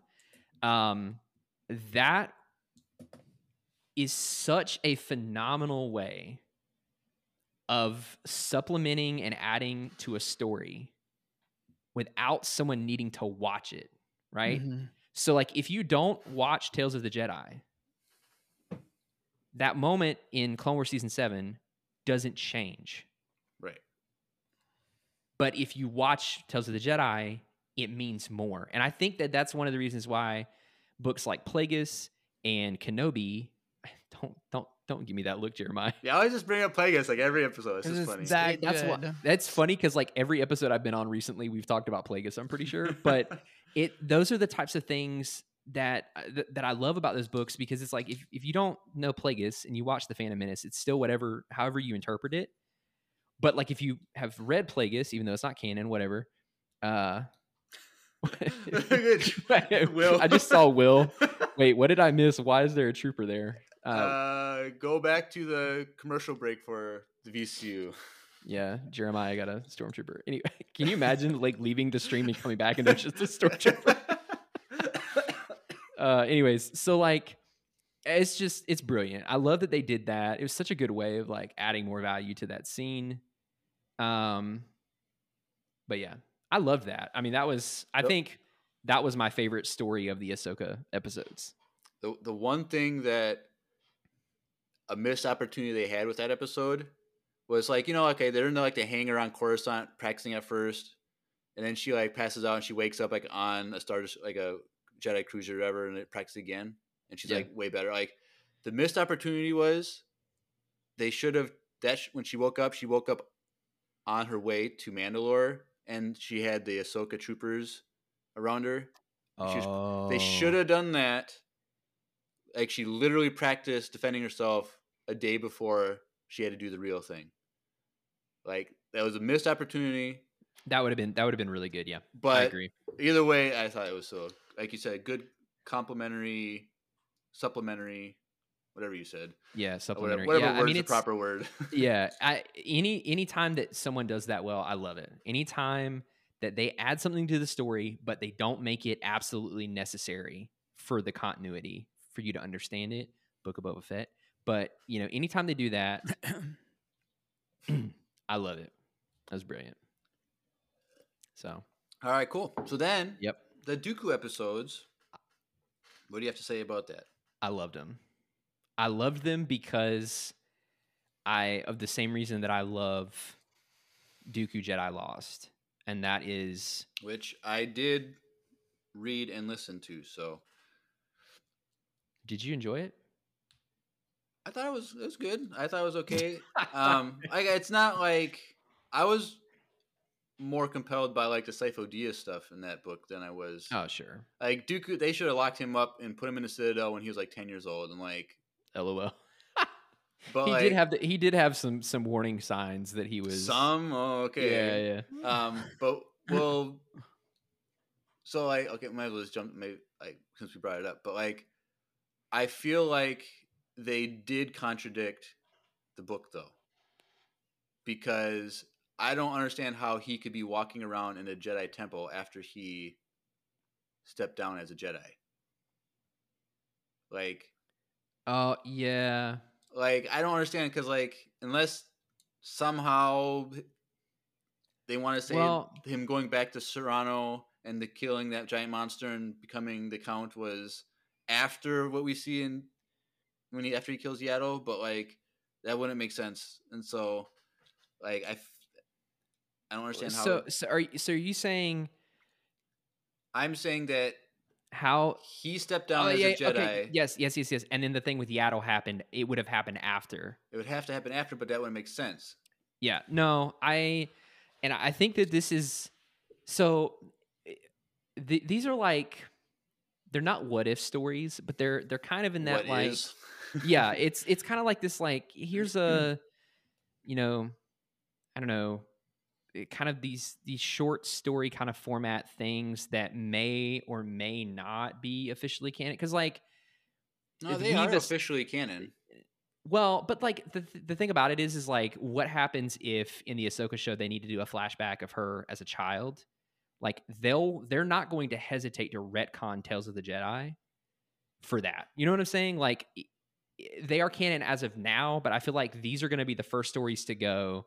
Should they need to redo something for live action. I, I, believe they said that shows and movies have priority over like books and comics. Like we know Yeah. that. Well, and that's the second thing that I was going to say. It's like they they can retcon Jedi Lost some of the things that happen in that and not bat an eye. Right. So, but I will say that those stories were really good because I have always been fascinated with Dooku as a character and it with Qui Gon for this for similar reasons because of their because of the way that they view the Jedi Order and the complexities that comes along with that. Um, but I loved I loved those episodes. Like I love seeing Padawan Qui Gon and him struggle with what Dooku was doing, and like the scene, the scene with Yaddle. I love that because obviously the big question, the elephant in the room for the movies is like Yaddle's there, and then Yaddle is not. like you don't see Yaddle anymore in the council. And so it's like, especially, I don't think it would have mattered as much if it was another Jedi. Right. But but there are only two, well, three, technically three of Yoda's species. And like when one of them goes, You lost thirty three percent of the yeah. population. yeah, you know, it's like it's like you notice that. And so in the books, she sacrifices herself to save I haven't read the book, but I have it in my Ultimate Reader's Companion. But she sacrifices herself to save Anakin. And I'm, I, th- I think, and he like carries that guilt pretty hard. Hmm, interesting. Yeah, I I would need to. I would It's need to grab it, but it's book. it's it's a yeah. I guess it is, but so No, she I was just wondering. They uh they they explain why she's not around for Attack of the Clones. But this was a very interesting point and I love cuz like you almost think he's not going to do it. but then he does it. And you're like, okay, well, he's gone. He is he is fully gone. And I thought it was more I thought it was really interesting because of how they because of the relationship between the two of them too. It wasn't I mean it was very brief, but it showed that they were more than just like random people that passed each other in the temple, you know? Yeah. and then him killing her was a really it, it it carried more weight it's like oh he's not just like turning his back on the order no he's like literally turning his back on the order and killing a friend Mm-hmm. And not So- only that, like she stepped down from the council because of what happened, and like Yep. she could have been, like if Dooku just waited, she he could have saw hope that oh maybe the Jedi aren't lost because yep one council member stepped down and they Yep. together could have maybe worked together to conv- uh, convince other people on the council or other Jedi that things are not going as good as we thought. Yeah. Um, well and it's and it's really interesting too because in a ma- in master and apprentice which is a canon book you you learn a lot more about Qui-Gon and his struggle with the council. They offer they they literally offer him a seat and he denies it. And it's like uh, so seeing this these stories with Dooku like really informs a lot of other things that happen you know in the prequel era. So I love them. Yeah, I I go back and watch that Yaddle episode quite often, actually. like I it's a good always. I always go back and watch. It seems like twice a month I watch that episode. It seems like I don't know. Like really? I like a lot. Like I, I'm, I'm just scrolling through Disney Plus. I'm like, oh, I'll watch this again. Like, it's just so good. Yeah. Um. And it's Grogu's mom. It's kind of sad. oh, okay I just had to. I had to. Here we go. Uh, here we go But yeah, so I would say that the, the second episode of the Dooku ones, where it's that senator one and investigating, like it was kind of like the worst of the three. It was just like Um, there. They're there, and it kind of just explained why Mace Windu got put on the council and stuff. But yeah I mean it was it was enjoyable but yeah I agree but that first and third, it was cool seeing, like I said, seeing Qui Gon, yeah young Qui, and they got Liam Neeson to voice him. yeah Yeah, that was pretty is- cool. Oh no, sorry, no, his son His son. voiced young Qui Gon, but then Liam Neeson voiced adult or older, yeah and so they had that was cool. That that's they, really cool They did that. Um. But yeah, sick cool. there you go there's Tales of the Jedi You know, if Dooku just waited, like I said, he could have sat down with Yaddle. Mhm. Okay, so this this is one of the things that pains me about Star Wars is the all of the slight what ifs. Like, what if Qui Gon had trained Anakin? What if Dooku had sat down with Yaddle? Like, all of these like things could have been so drastically different. Well, especially if they're sitting over a cup of tea. Yeah, you ruined Coffee. my transition. Oh, I'm so Andrew. sorry. They could have sat down with a cup of coffee and talked things over. you made it better, but Uh. I. Sorry, Glad- I, I was impassioned. I'm sorry. Classic Empire Radio where we just get all off the rails. But if you enjoy coffee, I was with you, Jeremiah. if you enjoy coffee and you enjoy tea, take a listen to our commercial from Wesley Andrews Coffee and Tea because they are our sponsor for today. hey yo. Hey everyone, Andrew here. I'm pleased to tell you that the sponsor of today's episode is Wesley Andrews Coffee and Tea. If you don't know anything about Wesley Andrews, you definitely should. They're an award winning coffee roaster and shop in Minneapolis, Minnesota, and they make fantastic coffee. The awesome thing is that whether you live in the Twin Cities or not, you can get their coffee beans delivered straight to your door by ordering them online. They even have a subscription service that ensures you never run out of amazing coffee. If you've been looking for some new coffee to try or a way to elevate your normal coffee routine, now's your chance. Head over to wesleyandrews.cc, use the code Empire Radio, that's with a capital E and a capital R with no space at checkout, to get 15% off your first purchase of any bags of coffee or a coffee subscription. I can't think of a better deal. Get 15% off some great coffee, support a small business, and support your favorite Star Wars podcast. In the words of Emperor Palpatine, do it.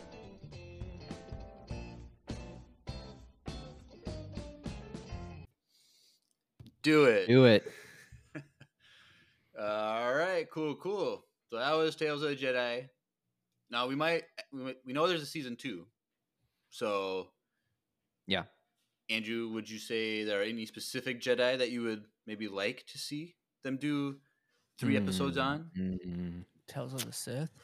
Well, Uh, but we wanted Tales of the Sith. That'd been really cool. yeah, yeah, yeah, yeah. But they call yeah. it Tales of the Jedi season two. So Yo, give me Tales of the Sith, Plagueis. Give me Plagueis. Mhm. Give me No, I even if it's movie. even if No, they you retcon know some live things. why you don't want that because it's going to contradict the book and you're going to be disappointed. No, like no, no, no. That's fine. That's fine. Just, just even if they have to change some things, like if they treat Plagueis the way that they treat they uh, treated Ahsoka's story, where it's like similar enough, but there's some differences in the story. I'm fine with that. I I'm don't fine. want with Treat- Plagueis. Coleman Trebar in the chat. God. Um, but I would say that we're gonna get Plagueis and Acolyte. So I was gonna say I don't want Plagueis. May- in- maybe. yes, we are. We will. It- Maybe not in season actually- one, but we will eventually That's get. this is still pretty far. I mean, how long do they? It's do 150 the- years before episode one. how long do the the Muun the Muuns the Muuns? How long do they last? Or they Well, last? how long do they live? That's what I meant to say. I'm How long not- do they last? I'm not saying that That- we're gonna get him like full fledged Yeah. Sith like season one, but like, how, I wonder how long their life their life. but like if you know, uh, let's say he recruits Palpatine at 50 years before, and he's 50. Like it could be like 100 years after the season. Like they could they could get it going.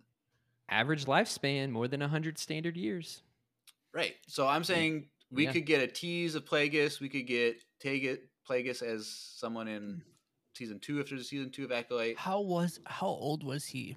Because I remember in the book, Andrew, He's- that he he's was like pretty in advanced. his eighties, but he's like pretty advanced in years it was yeah. He was older for sure. um okay Kind of ironic that he could. No, I'm just kidding. Just kidding. anyway, we were What- this close to greatness anyways what what Jedi would you like to um be featured in season two?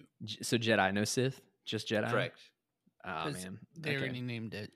uh i'd love to see more of mace windu i, I think that would be cool he's always been a really fascinating character for me after he died. they're not gonna they're not gonna touch that they're not bold Oh, enough to touch gonna that test- they're not gonna touch it touching That. If they didn't bring him back to save Grogu from the temple, they're not gonna do it. That was the one chance. yeah yeah They ruined it. Or mean, I they, they didn't ruin I it. They, we got something better. I but- liked Ahmed Best. I like. Okay, we'll No, we'll get there. that. We'll get there. We'll get there. Yeah, yeah, yeah. Anyways, um, Mace Windu would be a good one. Um, Quinlan Vos is always is Ooh, always a that'd fun be one. cool. Yo, yo, Dark Dis. Oh, what is it? Dark Disciple. he- is it? And he's alive. Hold on, hold on, hold on, hold on. Ten, ten years into uh, the Empire, he's still alive. So Dark. What is it? Yes, Dark Disciple. Yo, Jeremiah. If you have I, not read, I, I'm, I'm, I've talked about it many times. I'm. it's It's, on my to-do list. it's I him and Asajj Ventress, I know. they. I know the story. I get it. I, Anyways. I, I want it. I, I'll eventually get to it. Uh, but yeah, Plo, Red Bull says Plo Koon and Kit Fisto. Plo Koon, yeah, P- Plo Plo Koon would be fun. Those would be great. Finding Ahsoka. I thought we were gonna get that at the end of that Ahsoka one. Yeah, I just- coming, but I don't No, want a just like about the that. end of one episode is him like finding her. That'd be cool. I don't really want. I, I feel like that would be a waste. Like, Okay. Well, I, I just Alright, like, yeah, crush she ends up at the. Jedi Temple, great, you know, but like, give me something that we how? had. Give me something. Old lady brings her there or what? I no, he wanna- just goes and gets her and takes her back. It's like a freaking grocery run. Get, Get out! out. Get out! oh gosh. I guess I deserve that. But anyways, like, I don't know. I uh, kidnapping. Is this a grocery run? You heard it. well, that's a whole other discussion on the ethics of the Jedi. But I would say Mace Windu, Plo Koon would be interesting. Uh, I don't know. And it doesn't have to be from like the movies or sh- from like we Yeah, Could, I'm- we could do from like Stellan Gios or Ooh, that'd be cool. But th- I feel like no one's. Elzar Mann. The Those Rock? those are really those Those are no, he wasn't a Jedi. no geode. They literally named Uh. him Geode. But I I liked I really liked those Jedi characters in the High Republic era. I I, I, I, do liked them a too. I just feel like no one. It's not gonna have the same Yeah, but I would say from the from the odd. prequel era, I'm trying to think if there's anyone that might not have been a prominent character in think, the uh, movies, but like would have Young been really interesting. Young Obi Wan up into See, episode see, th- one. I thought that was really interesting Oh, we could in get- Master and Apprentice. We could get Obi Wan and Satine when they were trapped on that planet for a year. Oh yeah. That would be a good one. So I mean, there's there's some good options out there, but give me give me Tales of the Sith, okay? Give me Dark Darth Bane, I need that. Give me Plagueis, I need that, and give me an adaptation of the Lost Tribe of, of the Sith. Those short those stories. I I feel like if they're gonna do Sith, they're not gonna they're gonna go based on established characters that people would recognize. Yeah, I know. Maul. So there would do there would be Maul. Give me Pal- Plagueis. I want Palpatine. I want. Oh, yeah. Palpatine. Like I don't know. And it's just Anakin and Dooku, and we already did Dooku, so it's like they don't have many options for Sith uh, unless they were to go. Because all I know is Bane and Revan are the only ones that are canon, and Plagueis. So I don't don't get me started on Revan. what do you mean? Don't get me want started. Live action. Because I can Mm-hmm. go. Revan is like literally. I mean, if you've seen any of our previous content, Revan is like literally one of my favorite characters of all time. So give me Revan and Thrawn teaming up in a fanfic, and you have my attention for hours. Two of my favorite characters. Power couple right there. One of the most powerful. I mean, for real, like one of the most powerful force users in the EU, and the greatest military mind. So, anyways, Yep. All right, cool, cool. all right. So that brings us to Bad Batch season two. Yes. The good, the bad, the ugly. the ugly, and the beautiful. Andrew, what were your thoughts? I I enjoyed okay, so I enjoyed it. I it Andor Andor kind of Andor kind of ruined me. I'm not okay, so here's here's what I'm here's why I say that because Andor gave me this like super complex like adult character driven Star Wars and then the Bad Batch comes out and it felt more like a kids show be in in context of what I had just experienced with Andor right. if that ma- if that makes sense. Like obviously the Bad Batch is not strictly a kid show. We've talked about that in the last episode. Well, we talked about all the animated shows, but still like I love the Bad Batch, but there was a part of me that I felt more aware of the differences in the writing and the storytelling because of Andor because like you there's so much complexity there and then it's like these more at least until towards the end these more like contained kind of 22 minute you know start stop and finish or start middle and finish stories and so i really liked it and i really i was really mad at them for what they did because. I, I don't even want to talk about it because it's so emotional but tech Oh, Wh- oh. what We yeah. didn't know what you were getting at. Yeah, We're oh, like- yeah, yeah, like, yeah, yeah, sorry, I'm- we didn't know what you were talking about. like about. sorry i i it needed to happen i feel like it needed to happen to Well, he's progress not their dead, it's story fine. He's not well dead. and i st- i still don't think he's dead No but one does. it was still very sad. it was still very sad i but i do like i really like the episode where they were in the caves and he had the moment with Oh, that Omega. Cave. I thought you were Yeah, talking about the, the giant dinosaur ro- robot cave. Oh. Like, never mind. So no, go no, ahead. no, no, Go no, no. So I really, I really enjoyed that moment. That was a really special moment for me when he's like, like I, I feel all of these things. I just feel them. I express it differently than you do. And they had that. It felt like um, it clicked with Omega.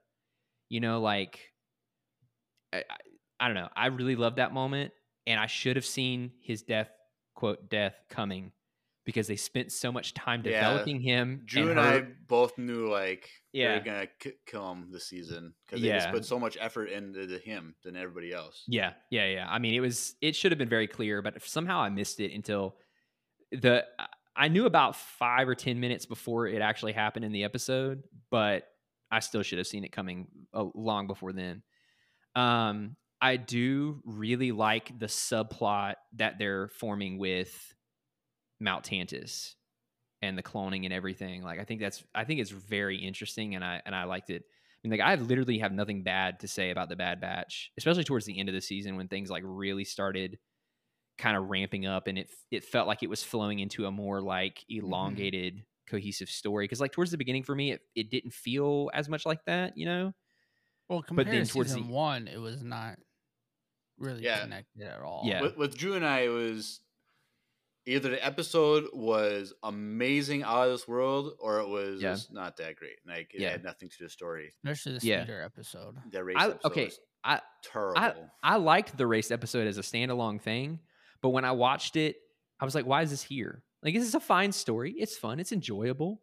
But like, Well- why is this a part of this season? And, and that's what, What is me and it- what does it Jeremiah were contribute? like this whole season. Like there's episodes where like it's cool, but let's get to the needy greed. Like let's keep this story. the nitty gritty, to quote Nacho Libre. yeah, But, Let's, like- just keep the story going. You know. Yeah, and I mean, like, I like seeing Gungi. oh yeah, that was cool. Mhm. Sweet, you know, like great. It's it's it's awesome. Um, you know, It was there was just, nothing bad about it. It was just I think it like felt like it ramped up right at the end. right, Yeah. Because we were saying they should have focused on the Mount Tantiss stuff and Doctor Hemlock. Like Doctor Hemlock, Great. I like him as a villain, yes, but they didn't. Like he should have been the villain at the beginning. Like Yep. they should have introduced him like Yeah. really early on. Because the They main should've- antagonist they killed off like right away, and then we're just left with no one for like four episodes. Yeah, so it's like yeah, they had they could have focused more on Mount Tantiss and Hemlock and all that stuff, and I think it would have been a way better story. Because this I like, did. like what were they doing with all those like throwaway episodes? Like Yeah, it just didn't add anything to the story for us. I did really like the like clone trooper the discussion about the clone troopers rights and like Right? Mhm. Yeah, what the- was happening The, two the- politic episodes, like those are the Yeah. best ones of the whole season. Yeah, like Yeah. I, I I- like that was really it's it's almost like if they had just like taken the fillers out and and taken those that those time slots and done more to develop that subplot and then the Mount Tantiss thing, like it would have been right. a freaking 100 out of a 10 for me. But like yeah, I mean I enjoyed those. There was some fluff and then towards the end it got really intense, but it it was almost jarring to me how quickly it was like sitting in a car going from 0 to 60 in like less than 2 seconds. It's it was like, "Oh, we're the intense stuff like is Tesla. happening now." Yeah. So, yeah, I mean I loved it. And my other issue too is those last two episodes are amazing. They're so Yeah. good, and they flow together. They're one episode, Yeah. right? They're Yeah. just one long episode, which we could have just got one long episode. And I feel like marketing wise would actually produce better for a viewer. Um, but my issue was like there's so many of those episodes that fans did drop off. Yeah. And then those last two episodes came out the same day as Mando season one or Mando season three episode one came out. So a lot of those people are like, "Why would I watch this when I can watch Mando?" So like people don't even like understand how great this show ended because of the timing of the placement on Disney Plus. Yeah. And I feel like if you would have those Well, I don't think- episodes and combined them, we I would have been okay with two, three weeks or four weeks even of no new Star Wars content. Like, give me a month off. That's fine. I think the big, I think the big balance for shows like The Bad Batch is like, do you want to go all in on more intensity and more of the adult, like the deeper adult themes, right? Mm-hmm. And alienate a younger audience? Or do you want to go the opposite direction on the pendulum and alienate the adult audience because it's too much of a kid show? So I feel like they were trying to find a balance of like, this Mm. isn't fully an adult show. It's also not fully a kid show. And then someone's head gets chopped off. Right. Like, So, you know, but they have to find the balance that I, I feel like there had to be some of those throwaway episodes Yeah. just for the younger because like the, the the speeder thing like that was such a that's like a kid show episode you know what i'm saying yeah, it felt like the it's easily contained R2 D2 run Clone Wars oh, episode. Oh gosh. Like, i mean but you're not you're not wrong So So let me ask you this: Yeah. What do you think of Crosshair's arc in season two? Uh the funny thing so I I like I like it. It made it made me frustrated because he like finally comes around and then he's he's strapped to a table. but I get it be I, I get like that's a good move for the long game because it gives him more time to act in season three Mhm. But I don't know. There there's a part of me that like almost feels like season 2 could have happened without him in it and still been just as good. Oh, I disagree. Uh, I disagree so much. no, I. d- There's so many good episodes. The like best the- episodes was just him in it, and not the Bad Batch. So like, I agree that a lot of the stuff. I mean, I guess a- would've- aside from the politics episodes, but So I, I Mm. agree that a lot of the stuff would have ended the same because there are two separate arcs yeah. that or storylines that parallel. So you could do that. But Yeah. I think you needed the crosshair episodes to show where the other arc was going to, because now everyone's the focus is on Mount Tantiss. They don't know where Mount Tantiss is. They're, now they're I, yeah, that's for true. it. That's a that's a good point. That's a good point. assuming that Tech is still alive, he's gonna be brought to Tantiss. And Yeah. you know, in the uh, politics arc, we have that like assassin clone that was repurposed, Yeah. and like that's what Crosshair and Tech are probably gonna get turned into. And so, like seeing those two storylines, like we know that in season three, we're gonna see Crosshair and Tech be assassin clones fighting against the Bad Batch. We're probably gonna see that just because we Sure. saw those two storylines parallel to each other. Yeah. I I guess I said that because part of me didn't fully remember those episodes. But the cross or the, that the Cody and him and Cody. Yeah. Oh, when they had the, episode the wall so of fallen mean. soldiers, and then yeah. um, Cody defected, and Mm-hmm. then the snow episode I yeah, I liked the snow episode. on set in Minnesota. for real. couple That's so miles true. away from. That's so Oz. freaking true too. Um, but yeah, I like that episode. I really like that he he actually kills the officer at the end Oh, yeah. so cool. because like the dude, I wanted to punch him in the face the Mhm. entire episode. it was something non- funny. What? So one of my friends from church, his name is Nolan, which was Officer Nolan or Lieutenant Nolan, Yeah. or whatever. So I was like, yeah, I texted him. I was like, hey, because he watched Star Wars. I was like, hey, you are now part of Star Wars canon. he was like, oh, sweet. I haven't seen the episode, but I'm looking forward to it. So then, like, next Sunday at church, yeah. it's like, I'm sorry that I was such a, and he said a not family friendly word. Yeah, Yeah, yeah, that's who yeah. I was in Star Wars, but he's kind of, it was just funny. But yeah, I, I, I'm. He got what he deserved. I remember when I was watching that with Micaiah, we were both like, "Good," Do it. Do it. just like slow clapping after that happened Mhm. because he was, he was, he was many things that I probably am not gonna speak out loud. But yeah, I didn't like him at all. Um, but yeah, I mean, that though I need to go back and rewatch that season because a lot of it was a blur for me. But yeah, I mean, it upheld the quality and the storytelling for the most part that we are used to from the Clone Wars and the Bad Batch releases thus far. Like it it didn't it it felt like a continuation of those stories and a continuation of the quality of those stories for me. Like at at one point, even in the midst of like the the the more throwaway like filler episodes, I never once thought this is really bad. I never once thought like you know the quality we needed your opinion on the podcast episode. So yeah, all right. there was times me and Jeremiah were struggling.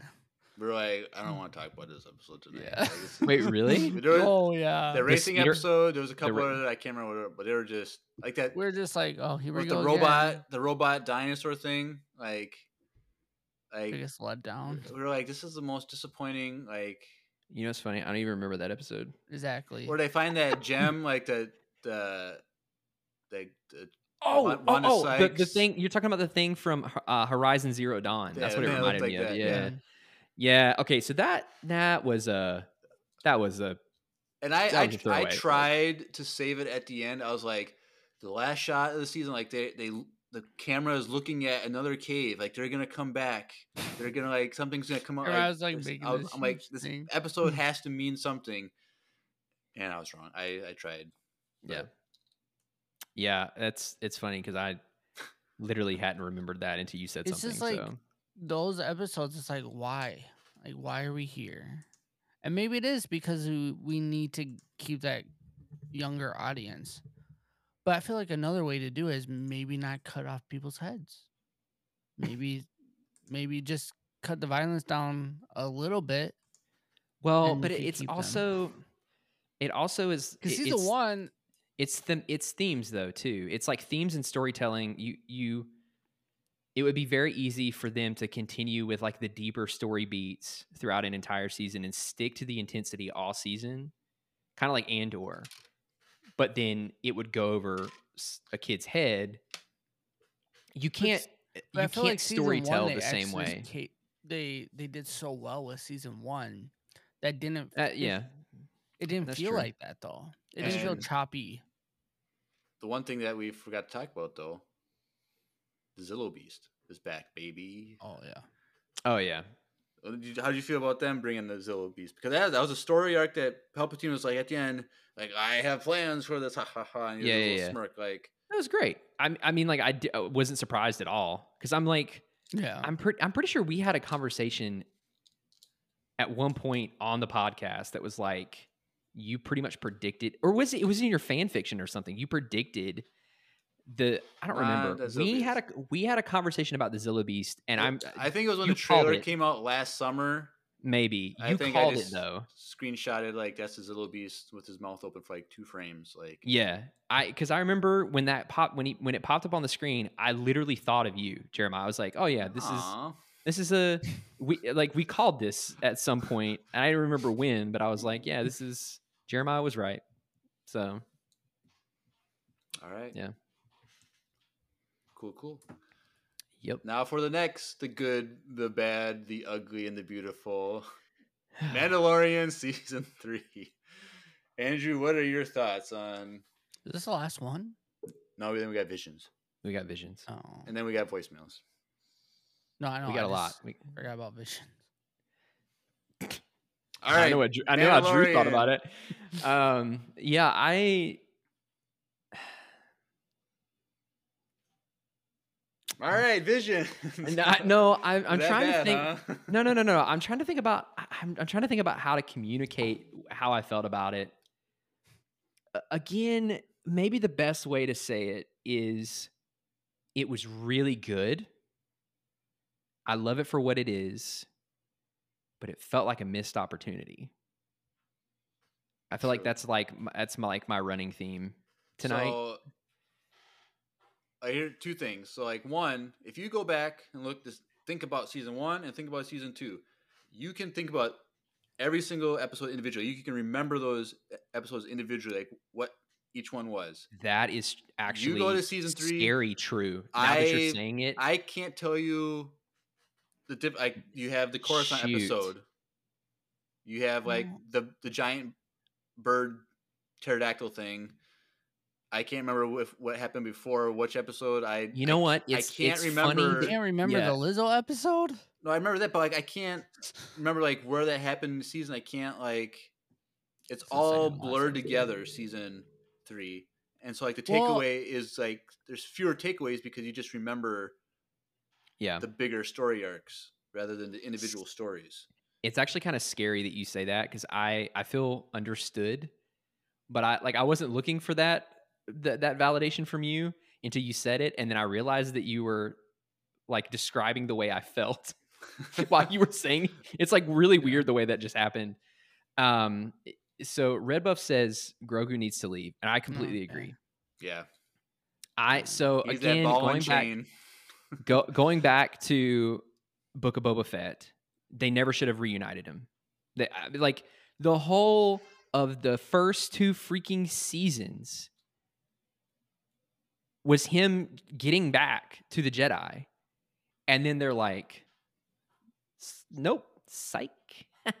He's back in the story, and it's like, no, like the the whole the whole point of Din's journey was to get Grogu back to Luke, and then he does, and then all of a sudden you got this whole wide open po- uh, set of possibilities of the dark saber and Bo-Katan and all of their the, the struggles for the dark saber and really Mandalore. It's like nope, Grogu's back, and he's got a really cool ship. Like I love the N one.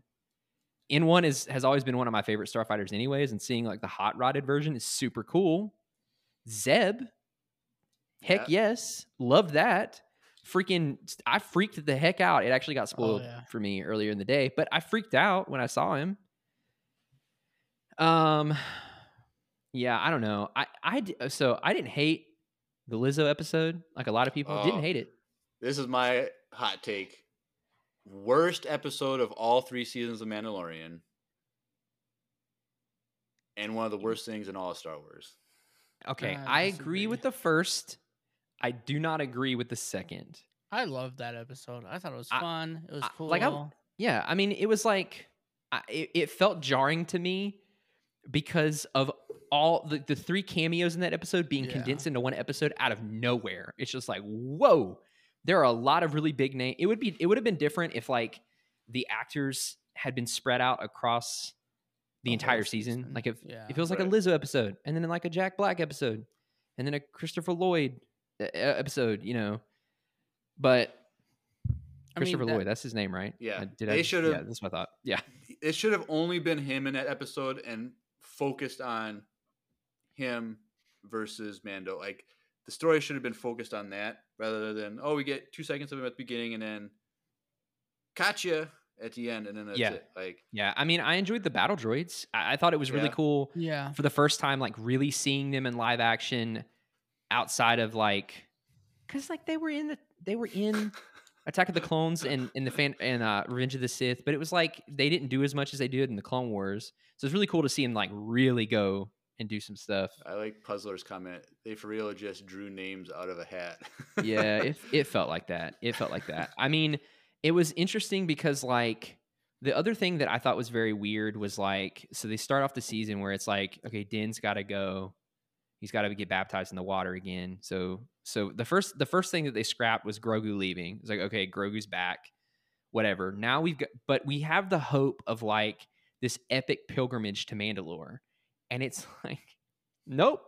We got there in like three. I don't remember if it was two or three episodes, think but it it was was like second episode is when it happens. yeah, so I remember we sat down, Micaiah and I sat down to watch it, watch it, and I was like, "Al- already? Like we're we're just we're just Mhm. on Mandalore already? Oh, we're at the water already? Like I I remember and a few times during the episode, I was like, okay, well maybe they're gonna get to Mandalore, and like it's gonna take them a while to get down. Nope, we're we're just already like we're just there, and He gets attacked by a giant robot spider with an eyeball. Like yeah, I mean. It was cool. It was it was cool, but it's like Bakugan. what? it looked like the villain from Bakugan. Remember those Legos? No. Bakugan? Uh-huh. I have no idea The what you're talking the about. anime Bakugan? Yeah, those Legos. Remember? No. You talking about Bionicle? Bionicle. Bakugan That's- is an anime That's about little what it is. marbles that turn into monsters. Very different experience. but yeah, but it did, it did remind me. Yeah, Bionicle. Bionicle, um, that's what I meant. so like yeah, I mean like it was cool and it was it was cool to see Bo-Katan like whoop tail with the dark saber, you know, and and not it's not Din just like struggling to hold it the whole time because that was kind of a letdown. But I understand why. But still, you know, it was cool to see someone like pick it up and like do something with it really flashy. Um, but the Mythosaur thing, I get, okay. oh, it's amazing. I get that they have to pay they they're playing the long game with that. I get it. I understand that there is there's a point to that and it not paying off in the in this season. I understand it, but it's like really you're just going to you're going to spin two episodes. We're already at Mandalore already and then we see the mythosaur and then like we don't get it again. You know, I, I don't know.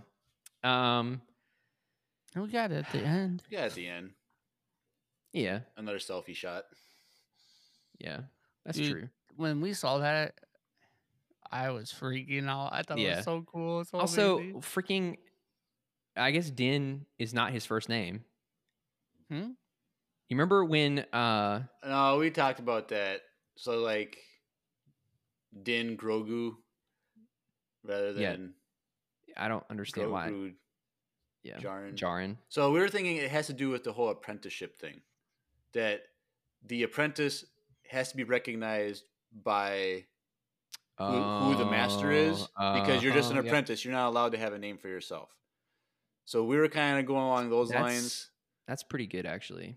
It's either that or they're like they always put their last name first. But there's cultures out there that Yeah, Korean names- Korea does that. Yeah, Yeah. and well, even Japan. parts of China too. Yeah. Yeah, I um I don't know. I mean like again, there wasn't anything I don't remember an episode of that season that I I watched and was like that was a waste of time. Like legitimately, I don't I didn't feel that. Yeah, me either. But I think that I found myself wondering what we were doing many times. Like, where are we going? Why are we here instead of here? You know, like Mm. I don't know. Like the whole the whole Lizzo episode, like it was fun, but like it felt like a very elaborate way just to get them to go talk to Axe Woves. Like Yeah. you know, like and I get why like they they needed No. them to do something, but like it then it's like the last five minutes of the episode, and then she does the dark saber, and she gets it on like a weird loophole technicality. Yeah. How do you feel about that loophole thing?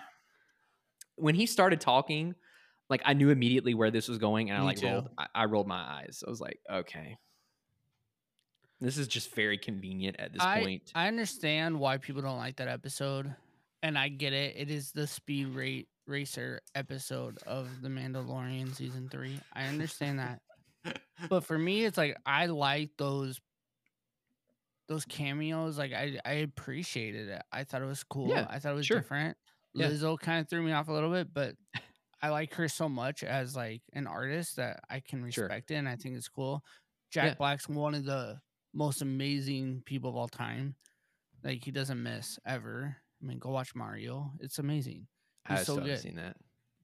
He's so good. I've heard it's But really it's good. just like, so it uh, for me that doesn't throw away that episode. But I understand why people like Jeremiah like it was just dumb. Like we could have just went to, they could have just went straight to him, had that thing, yeah. and then they could have done something else in the rest of the episode. Like Yeah, get I mean, I I'm I'm re- I was really excited to see Lizzo in Star Wars because I I really enjoy her as a person too. But like, I don't know, I the I think the what it boils down to for me was was the pacing. yeah. It felt like they accomplished some of the things way too quickly, and then, too some slowly. of the so- yeah, and then some of it was like eerily slow. Um, you know, like the the um pirates were were a cool addition. Uh, the dog fighting in the fighters was was really great. Looked great, you know. Um, but it just felt like it was very overly complicated when it didn't need to be the whole season. There like there was just so much going on, you know, that they could have shaved away some of it, stuck to a really consistent story, and it would have been a lot better in some ways. What was Um, your thoughts of the main pirate? Did it throw you off a little bit when you first saw him? The Pirate King, the The- seaweed guy. It was whatever. I mean, I it thought he reminded me looked of, like, nice. a Muppet character. Well, yeah. I mean, I, I thought the the effects like he looked great and the effects were nice, but I don't know. So okay, here, here's the thing. So Jon Favreau, I, I think it was I don't know if it was before the season came out or in the middle or something, but he made the comment that Mandalorian season three is the middle of the story, Yeah, yeah, meaning because there's supposed to be five seasons, right? well, Or four seasons in a movie. Well, well, there's a well, you have the Ahsoka show, you have uh, Skeleton Crew, you have the movie. uh, We know there's a season four. So when you look at any TV show or movie or something, the middle of the story is always the slow part. That's yeah, the most like it's what you forget about the most because you remember what happened at the beginning. The conflict begins, and in the end you Yeah. get the conflict resolved. And the middle Yep. part is kind of like the waiting game, figuring things out. And so I try to see it as that part of the story where it's the middle of the big story with all the shows that's going to conclude Sure. with the heir to the empire movie sure. like where we see it as a big story, it's gonna just be the middle part of the story, which isn't Yeah. always the best. I agree, and I think in hindsight, we're gonna look up, uh, we're gonna look back and see it much more favorably than we do now. Right. Again, again, not bad in the slightest. Uh, like, Just had weird there- pacing for you. yeah, it was just weird. It was like, okay, so IG IG Eleven is back, but he's like a Gundam Yeah. and or like a Megazord, whichever mech reference you want to put in there. Like he he's there, and then like Moff Gideon. Okay, so like the Moff Gideon Oh, thing, we even talked about that. Part. I, I was like, why? Like I get it, but like it was so late in the season that like he finally shows up. And then the clone thing, you you it's revealed that he's cloning himself, but then that's gone. They hit the little button combination that explodes the tanks. Why is that in there? Just don't put it in the dang computer. That's what I'm trying to say. But whatever, Fact. you know, don't put that button combination in. Because imagine it's like, There's always a red button that says "Don't push." Yeah, it's Why? like Why is there always imagine a red button you're in "Don't touch it"? Photoshop, you know, you're photoshopping something or in Canva or whatever, and you accidentally hit the wrong command code, and all of a sudden your clones just blow up. Like, you know, mm-hmm. so the Praetorian Guards were really, really cool to see the early versions of those, but like also kind of a throwaway thing. Moff Gideon's armor kind of, I don't know. It, it just felt like, cool. But also, I thought it- not I thought it was Moff super cool. Gideon. Do you think that was Moff Gideon or you think that was a clone? I don't even. The, the I, problem is I, I, don't actually, actually. him, but I, the problem is, is I don't care enough. Mm. and that's that's the problem because first two seasons i cared as i cared a lot more about his character hmm but like now it's just like okay well you're just gonna throw him in the last two episodes so I agree. yeah but we were thinking about all right moff gideon was the villain for the first three seasons. And 'cause, like we're talking about okay did he survive or did he die? Like Yeah. whatever all that stuff. We're saying, okay story wise he has to die because now the big bad is thrawn. He's the villain slash antagonist whatever word you prefer because some people don't like to call him a anti-hero. Whatever like yeah. So like I think he did die because he has to die because he's not the big bad leading the rise of the empire. It's Thrawn. He's the true sure sure true uh whatever. It's kind of like going back to the Chiss Ascendancy trilogy. You have General Yiv the Benevolent Benevolent whatever you ever word. ah yes like he thought reference. he thought he was a big hot shot leading everything, but no, Yeah. it was um what's the Grysk guy's name? I'm totally i'm blinking i'm blinking too The main Grysk guy. Like, he was like way he was above him. Like he like Yeah. threw him away because he's nothing. Like um just J- J- Jixtus? Jixtus. oh yeah yeah yeah yeah yeah there you go there you go nice Now, Nailed but it. he's spoiler alert, he's dead too. So there's someone above him. Like yeah it's just kind of like paralleling like Thrawn. He was leading. Like people thought they were big hot shots, but he's actually yeah the hot shot. I, I guess like I get just that. put it put him uh, like I'm fine with him dying. He's not dead though. Well, I'm fine with his story, but like I guess for me it would have been nicer to just like see him earlier, Right. like because it because it's like they get the reference like oh he never made it to the war tribunal, and they say it like four times to really drive the home the point. You know, it's like Mhm. in a few different episodes they say it. I'm like okay, Moff Gideon is is a thing. Like when are we gonna see him? And then you see the the Lambda shuttle and there's Beskar and all these things, and it's like okay, where's Moff Gideon? And then the last two episodes, he finally shows up. I'm like, okay, th- I think that's why it felt throwaway to me. Right. Mm. I, w- I just wish I'd gotten more of him. So my or my point was you know. why Moff isn't dead, and I and I said this in an episode was when they went back to that bar and looked at all the trophies and they they panned over all those helmets, and he was like, "Oh, Grogu's really admiring these trophies." Mando would have brought his helmet. I don't know. I think he would have brought that helmet and be like, yeah, if- it was if so they cool if he brought Moff Gideon's helmet. It's like here, I got a trophy that you can put on your rack. Like if they Yeah, really yeah. wanted that to like cool. t- tell us that he was dead it would have been that. Or and the other thing is, we know he's cloning, and Moff Gideon has a mustache. Yeah, that mustache thing didn't. was stupid. Okay. People need to stop with that theory. Just saying. So, uh, but maybe we could end with this. but I also I also want to say though that I think uh, another way they could bring him, Moff Gideon back is from behind the scenes, kind of not fighting Thrawn, but like messing up Thrawn's plans from behind. Yeah, we were talking about that too. How Gideon he come in not to help the rebellion, but to get Thrawn to lose. Kind of like That'd be interesting. General Hux. I don't want you guys to win. I want Kylo to Yeah. lose, like something like Yeah.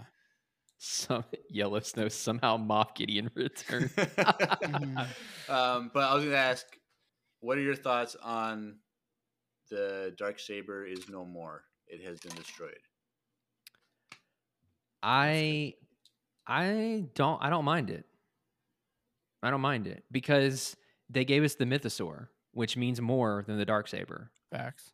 You know what I'm saying? So it's like the I I I'll, I'll, I feel a little bit like by the time we had gotten to season three, that like the the significance of the dark saber had had diminished wasn't so much really anyways. Because like it, it just it, the way that they treated it in the Lizzo episode, where it's like here's a technicality plot Well, twist, here it it is, Go, like- take it, Bo-Katan. You know, If they really did worship it, then they would have saw that uh they didn't worship Din Djarin. Like yeah, if they were really brought that into fruition that those guys that were serving whatever his name is, the other Mandalorian Axe Wove. Axe, like he probably like should have been like, well, he has the dark saber, you know. But yeah. they only really did it after she beat him up. Like, I don't know. Yeah, I mean, I'm fine with it not being there because they obviously ha- are shifting the focus towards the mythosaur as being Mhm. the thing, the the significant thing, and I think it means more as a Mandalorian for someone to have to go through the the the process of like taming one and being able to ride it and stuff. Like that's way cooler than and way more intense really than just like fighting for a sword and winning, in my opinion. Um, but I think that it, it needed to it needed an end. I mean, it's sad to see it go because of how unique of a lightsaber it was. But also, I think it needed to it needed to be to be gone for new things to progress. We don't know. She could have grabbed that kyber crystal. I, dude, I, t- so help me if season four drops and the dark saber is back somehow. The dark saber returns. it's I'm gonna be like, you have what? In the Ahsoka chair, we see Huyang, and Ahsoka has to build a new saber. Hey, Bo Katan, can I have that Oh. kyber crystal from you? sure. Okay, that's so that's cool. But if it's just like, oh, we fixed the dark saber and now the ruler of Mandalore still needs it, I'm like, okay, seriously, They- Se- like, in the Ahsoka series, there's a Bo Katan episode where she rebuilds it, but no one Yeah. watched Ahsoka, so when they see season four of Mandalorian, yeah, she yeah, has yeah, it. yeah, What did. I miss? yeah. also yeah, I mean, don't don't do that again because they've already they've already backtracked on the Grogu story. They've already gotten to Mandalore way too fast. Don't don't give me the dark saber again. Just We're don't. used to them backtracking and fixing mistakes after fan reactions. That's true. they got rid of Grogu and they're like, oh shoot, how are we gonna make money on little The merchandise? reason they brought Grogu back was so they can make money off the IG Facts. Grogu Gundam. Oh, thing. 100 150 percent. They're gonna have a black series of that. They're gonna make pops with that. They're gonna and it'll be one of the the premium ones that cost like sixty dollars or It'll be something. a hot toy of him. And, they're gonna make a, yeah. a Lego, a two thousand piece Lego thing of that. I wouldn't I wouldn't buy that If I buy it to you, would you put it together? yes. if I didn't have to spend money on it. Sure. Okay. All right, that was Just the record it this time. Mandalorian season three. Yep. Uh, What we have left now, last thing, finally, we're, we're on the home stretch. Yep. Visions Volume Two. Yep. So I asked you to rank the episodes. So we'll Ooh. start from your bottom and let's do quick, couple minutes each. Yeah. Episodes. So what was your least? Oh, I have my list. I want to up my list. Wait. What was your Uh, so so before I dive in, it's worth noting that the vibe of this season was very very different Mm-hmm. in a really good way Mm. for me. Like I missed the like Japanese anime style vibes, like being kind of the center of like I still I still love the Ronin. Like it's one of the the coolest Star Wars things that I've ever seen. But I loved how much heart and how much like how heavy the story beats were for this this season. Like it was Mhm. like this one made me way more emotional than the first one by a Mhm. long shot. Oh, Right. interesting. Yeah. So, anyways, uh, my least favorite Screecher's Reach. oh, wow. Are you kidding me? So here's here's, Here's, what I the w- thing. here's what I want to watch. Here's what I want to say. It was extremely Wow. difficult. It was mm. extremely difficult to rank these. Extremely difficult. That's Jeremiah's favorite episode of all Star Wars. That's that's fine. I so the reason why I, the reason why and, and I it, it's really this and I'm your mother at the bottom for me. Like I, I'm I fine don't really it. That that was my bottom I one. I am your mother was like How do you can put them so close together? on a li- because Oh because I got I came away from that episode unsettled. the chat. Andrew's no longer welcome on. The block. That's fine. I mean, someone someone uh has to have a controversial opinion about this stuff. So like between the three of us. So like I- I that episode was very unsettling for me. Maybe it was the art style of the witch and like dude like I, I was like for some reason like off put by how like intense and scary that was. Mm, Like I wasn't scared, but it, there was something about it that made me uneasy. Miles was And- scared. And then, well, I, that doesn't surprise me. And then at the end, when you realize what happened, So I'm like, yo, this is really freaking dark. And I both love it and do not love it for that same reason. I think this is one of the most complex episodes of Visions. But there was something But about that for put it- me. that being said, how can you put that at the bottom of your Well, list? it's because of this. It's because of the the emotional themes that come in the other episodes for me personally. Oh, okay. there's some there's some heavy hitters for me at the top like heavy hitters for the way that they resonated with me so like realistically it's probably i am your mother like now that i'm talking through it i like this one more than i am your mother and i'm actually liking it more than sith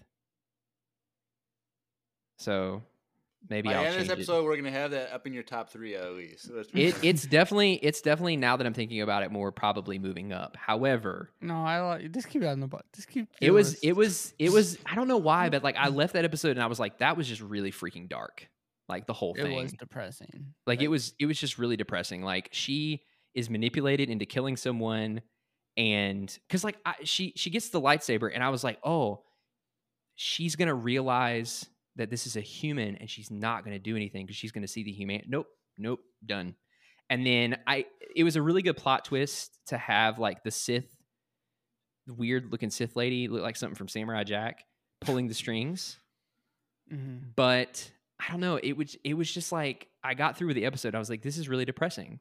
She's leaving her friends. She killed the thing, the witch. She's leaving with the the scary looking thing with the the ship that looked like it was the creature from Nope. Like, I don't know. that's just why I loved it so much for all those reasons. Like, if you want to see me get teary eyed, go watch my reaction video. Like, it was because it was so emotional because of how she was betrayed, like and deceived, like, and her leaving her friends, and like the. I'm guessing you didn't watch any of the behind the scenes of these episodes. I haven't yet. No. These they elevate the episodes a lot when you watch them. But like, Okay. you, you talk about like the art style of like the witch in the dark, like Yeah. they did that by paintbrushes. Like that scene Oh, was yeah. all done with paintbrushes, whereas everything else was digital drawn. That yeah, that makes sense. so yeah. like that's why I looked like it. But like the music was amazing. Like the storytelling was it it was the show don't tell thing that I love. yeah. And I'm like, this is the Village Bride of season two for me. I didn't do I didn't do a 25 minute PowerPoint like I did before, but all right. That's what you said. But so I, I I guess I am your mother would probably be, be my least favorite now, but right, okay, we'll go on to that one now. I am your mother. It was it was great and it was very heartwarming and I loved the like the Wallace and Gromit like style Well, kind of look to it. It was Huh? done by them. Yeah. I, I figured I didn't know for sure, but I, I figured it was similar. But like I I I just enjoyed how like heartwarming that one was. I love that episode. It's my number. You know, it's like the classic like you really don't like your parents, and then you realize they have a lot to live or a lot to offer, and you come around and see like it was it was just really nice and heartwarming, and it just made me feel really good, especially after Screecher's Reach. You know, so it's like I don't I don't know. I love that episode. It it was it was cute.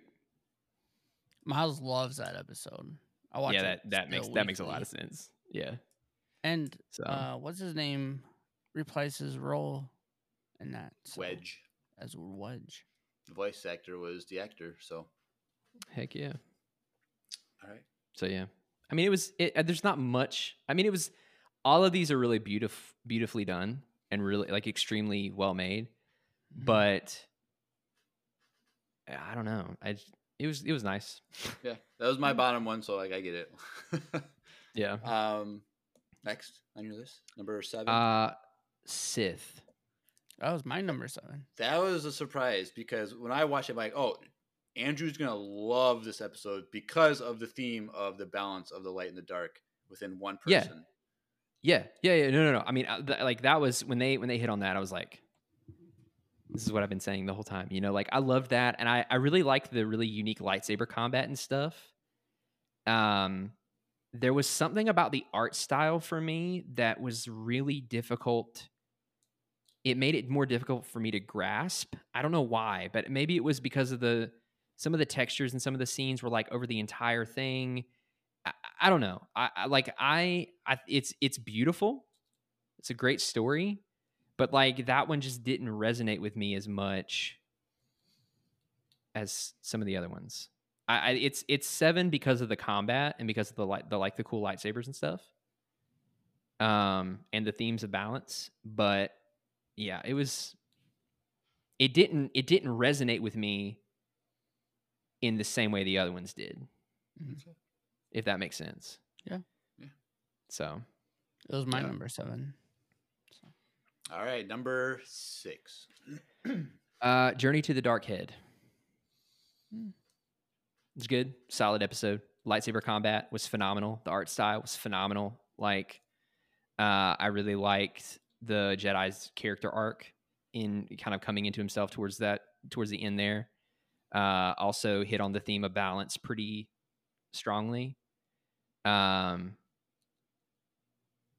I and it, I liked it more than Sith because of the combat and because of the art style, but it was kind of one of those that was like, yeah, this is this is great, but Yeah. So, same studio that did Legend of Korra. If you, ah, that makes a lot of sense. That makes a lot of sense. Yeah. Yeah. Okay. um, yeah, I had that this one second from the bottom because Me too, actually. I the story didn't make sense on why the girl went to the Jedi Council asking for permission to go when she's not a Jedi and she didn't even want a Jedi to accompany her. you know, I I did not ever realize that, and now it's much lower on my list. so I, yeah. I I just didn't get it. Like There's all all that stuff. things about it that were kind of weird. And so yeah. Yeah. All right. Cool. So number five. in the stars.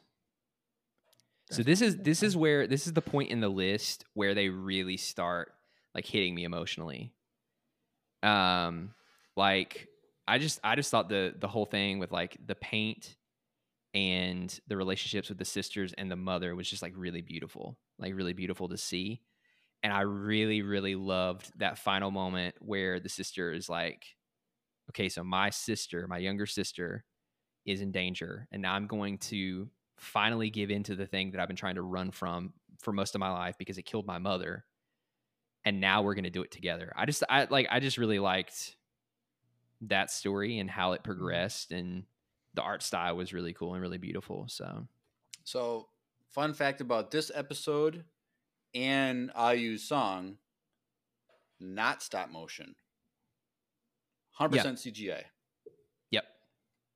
We actually during Aau's song I paused it a few times and Makaya and I had conversations about cuz like some of the texturing in Aau song is so good that it almost makes you think it was like a like a cloth doll, you know? But anyways, yeah. So in the stars, loved it. It was really nice. All right, number four. So I'm I'm doing I'm calling an audible here and switching number three and number four to me now. Okay. Uh, you're probably gonna hear Cheeto in the background. He's he's starting his uh towards the evening. I need attention meows. His prowl. Uh, where he he just yells. He goes into the kitchen and yells and hopes one of us will come out there and, and mess with him. Um. So I'm maybe not. Maybe not. Tied for third. What are these two?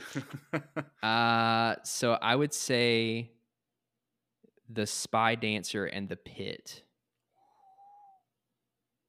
Um, the pit to me was really like the story didn't progress the way that I thought.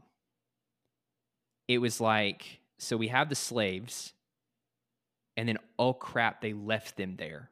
Like I didn't expect them to just leave them there. And then they left them. And then the kid gets out and i'm like okay this is where the story is going to take a turn and he's going to save the people. And they literally kill him.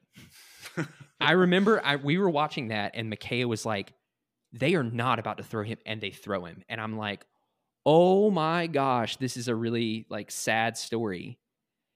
And there there was something about that story to me and I don't know how to describe it that resonated really, really deeply with me when the people finally took a stand and like got the help that they needed after being stuck in this hole for so long. I don't know. It it, it like re- it hit me pretty hard. I was like, maybe it was because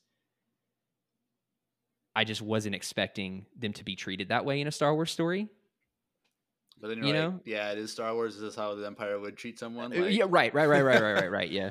But I think that there's also it was also really powerful to see this big group of people band together to make a really lasting change in that like contained universe. Like they got the people to come out and then the the the townspeople instead of turning away, they realized what was happening and they helped. I don't know. It th- this have that one was really hard to put my opinions on this one. Yeah, Drew, Huh? Drew and I had opposite opinions. Like, we both had it low on our list, It's Yeah. my But, last like, one. but like I was like, this is very like typical Empire. Like, this is like I could feel like this could actually happen in Star Wars. Yeah. Like, it wasn't Yeah. like some fantastical thing like we see in some of these other ones. Like, this could actually happen. This is what the Empire would actually do. Yeah. and it's the people rising up when they see an injustice when they're made aware of an injustice they rise up and they fight the empire and then but like drew is like eh. I didn't I think like for- it because those people, the only reason why they're there is because of those slaves. And they're still reaping the benefit off of those slaves. They go and help them, but they're there because of them. Well, so this And that Opens up- me. this opens up a very complicated moral debate of like when something is is created on the back and on the suffering of someone else Mhm. but you don't know it at the time Mm. like how what is the response when you find out you know and it's and we don't see that in the story Well, so like tha- i my 100% get what you're saying I need a for me, I wanted them to be like, all right, here's my clothes, here is my house. Like I Yeah. needed only a that. 20 minute thing they can't do a Right, whole right, right, right, right. I get I that. think- I'm just saying that's where my perspective is from. And I, and I understand that because like we're all using iPhones and phones that are literally still built on slaves right now currently. Yeah. And Yeah. so I understand that. Except for Jeremiah, he's got his old- because he doesn't have yeah. Old my my faithful. my uh cobalt uh impression footprint Is all- is not as big as others Uh, yes. so and i think i think it's that is illuminating for me as to why it resonated because it's also worth noting like this is the first time like we've really seen like r- accurate representations of people of color Mm. in in this specific way and i think that was one of the things that really hit me too on Does that it- note yeah so if the behind the scenes on this one. So this is a partnership between Lucasfilm and the Jap and a, a Japanese anime studio. The ones that did Attack on They- Titan. The guy that wrote the story was from Lucasfilm, worked in like film and audio like records or something like that. Yeah. He came up with this story. Who he happens to be black. He wrote the story, pitched it to his manager. His manager pitched it to his manager, and worked it all the way up to Kathleen Kennedy, and she said yes. And Ah, the studio is an all black owned anime studio in Japan. that's sick. Yeah, it's the same studio that did Attack on Titan. Yeah. So that's, That's where really that story cool. comes in. Yeah. of, That's like- cool. It was just really cool to see like you know like black people and seeing the, like the textured hair and stuff. Mhm. You know, it didn't feel like more of a like a whitewash. Like here's a here's the the whitewashed representation of black people, but I think it was like that coupled with the struggle that they were going to through, and then like I don't know why, but the kid's sacrifice like hit me pretty hard. And then that like the graffiti mural at the end, I was like, this is it was just beautiful. It was beautiful for me. So yeah. I there was there was a lot about it that reminded me of of themes and things that happen in the real world. And so that was that was another thing that drew me in. So anyways. So all that to say the pit and then spy dancer I loved first of all the art style was really really cool. It would it had like a Drew- jankiness to it. Drew hated it. It I had like hate a it, but it is jankiness my to number it. one though. It was your number 1? Yeah, because Like- because of the behind the scenes and on behind the this. scenes on it. Oh, interesting. So I- it had a jankiness to it that I loved in the art style. It, it was kind of messy in a s- in a in a Yeah. weird way, Yeah, but I loved it, and I love in I love the way that they revealed the character at the end. Because in this short story, all of a sudden at the very end, you find this thing out, and it leaves you with a story that feels so much longer and so much more expansive than what was contained in that short Right. like that you know the, literally a short mm-hmm. and so it's like what did the empire do to this guy to make him forsake everything that he was did he do it willingly was it forced on him if it was forced on him why would he continue serving the empire uh, you know it's like all of these questions start hitting you at the end of this episode and then you look back and you're like it just makes everything else so much better Right. and I love the the I love the reveal because like I genuinely did not expect it until she started telling him on the rooftop, and I was like, "Oh my gosh, this is her son!" Like, so I don't know. I thought it was beautiful. I thought it was cool. Um, the thing I, that I didn't really like about the art style was like that fat trooper, That stormtrooper. that giant dude. I was like, it threw me off. I was like, what? What the? dude, I don't know. It, it threw me off. But the thing that I liked about it is that the story is loosely based off of World War II. Like, 100% is World War II. Like, Yeah. like literally, they had cabaret like dancers that had like Nazis in there, and they did In they'd spy France. on the Nazis in Paris. and, That makes a lot of sense. and there was like, a well, because it was like a French studio, wasn't it? yeah, Yeah. and it was a there was like a famous French dancer around that time that had those giant like like clothes like the, the dancer had in this thing like the big uh Huh. Yeah. bed sheets Yeah. size thing so it's like Yeah. literally paris world war ii just That's cool. put in I thought that was pretty cool. Yeah. I really enjoyed the uh the K two the K two droid. Oh, that was that was that was fun. Showed how BA those those can be when they're Yeah. not cracking jokes. You know, I love K two SO, but yeah. Right. So spy the spy dancer was was really All good. right. number two Bandits of Golak. I th- first of all, this is a beautiful episode. Like I love how much like Indian culture they Right. fused into this while still keeping it Star Wars. Like I think that was one of the coolest things for me about this episode was how like just unashamedly you know cultural they were they they took this and made it in its in its styling. I love that. But there was there was it was so strange. I got so attached to the siblings in such a short amount of time that when the ending happened, I like felt the brother's loss. in a way that I wasn't expecting. I, I, Mhm. I and, maybe that's maybe that's weird, but like No. I I got I got so attached because like the the like throughout the the story, obviously they're two really like cute characters, adorable characters, the girl especially, and you see him like going to su- such lengths to protect her the entire episode, and then at the very end, he had like instead of continuing to protect her as her brother, he has to give her up willingly. And I, there's something about that that's like it's just gut wrenching to me because that that's the way it has to be. There's there's no alternative for her for her safety. I also thought it was really cool that the older lady was a Jedi. I kind of called it, but the fight scene was super cool. Um, Partying I don't know, I-. huh? The partying of the Red Sea. The. Yeah, yeah. So I had a question about this episode for you. So, um, we both watch Corridor Crew and their breakdowns, Yep. and occasionally do Bollywood stuff, which is always episodes I look like watching because it's super Yeah, yeah, fun. yeah. But a long time, this is probably last summer or something. They were doing one, and they made a comment.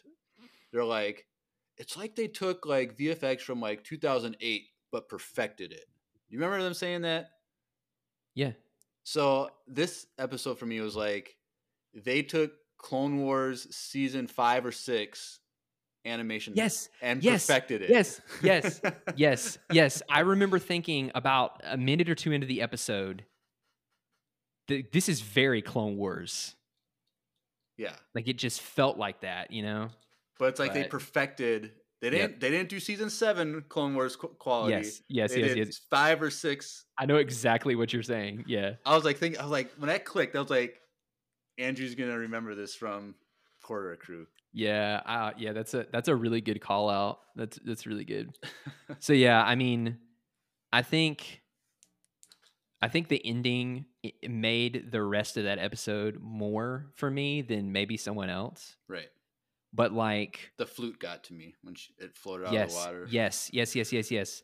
But it was just like the whole like you don't see their father. You don't you don't get much more about their family. But like mm-hmm. the whole episode, his her brother is like pushing her and pushing her to this one spot, and he's taking care of her. He's like, "We got to get here. We got to get here. We got to get here." And he knows, and that I think that was the other realization that hit me is like he knew the entire time what was happening.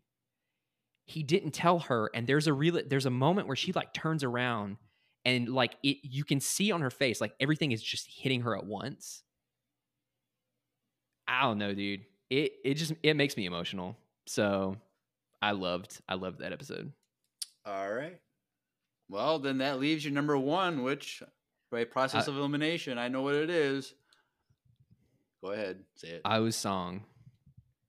Dude, I it, it's it's it was just beautiful in every way. The animation was absolutely gorgeous. I think part of the reason is cuz she was so adorable. But like the animation style was insane. It was Mhm. beautiful. The music was incredible. Like It was when made the, in a barn. What? They, Literally. they literally made it in a Animation barn studios in a barn in South Africa. in South Africa. That's that's really cool actually. Yeah. but I I like the the I got teary eyed when she was doing her song. She was singing and it like purified all the crystals. hmm And I don't, dude, I don't know. I just got done with that one and I felt really happy and hopeful. And there wasn't a single part of the episode that wasn't just absolutely beautiful. Yeah. To me. Like, I remember watching that episode and I finished the episode and immediately went, This is going to be my number one when we talk about it on the podcast cool. it was it was an immediate reaction for me like it, and it's interesting because like it doesn't have some of the same like heavier themes hmm but there was something about her character that I I just wanted her to succeed and I wanted her to be able to like come into herself. And then she had this beautiful thing inside her the whole time. And then of course like the music was just uh, some of the it was so good. Some of the best like little motif work that I've heard in a while. And then of course the art the the art style was just super cool. Like What's that was the one one of was it was it the voice actor or the artist was the singer? Oh, Uh, that's sick. the the writer was one of the, The writers writer. was the singer. I think it was. Yeah. Oh, okay. was the singer of Aau. So Yeah, is kinda and I cool, think too. I think it was cool that that was the one for me that really made me second guess if it was actually stop motion or not. Mm-hmm. right. So Well, and, and a lot of the themes of like the art and stuff were literally pictures and stuff of South Africa. yeah, the the environment was pretty based much off South of Africa. a lot of environmental, like the like the plantation, like the plant plant the floral whatever word I'm thinking of Mhm. vegetation. That's the word was like based Yeah. off of the South plants that they're using Yeah. and Yeah. stuff, and then also like the mountain with the water behind it. That was like all part of yeah, where they were in South Africa. Yeah. So All It's pretty cool. There you go. that is catching up with Andrew. I was gonna say, do you want to talk about the new the new stuff? I know you mentioned that like one of those things if we have time, but we've been going for a long time. so. Uh, well, in the future we'll talk Okay. about it. But that being said, so we had a, a Q&A uh, from last episode when we did the last three episodes um, of Visions.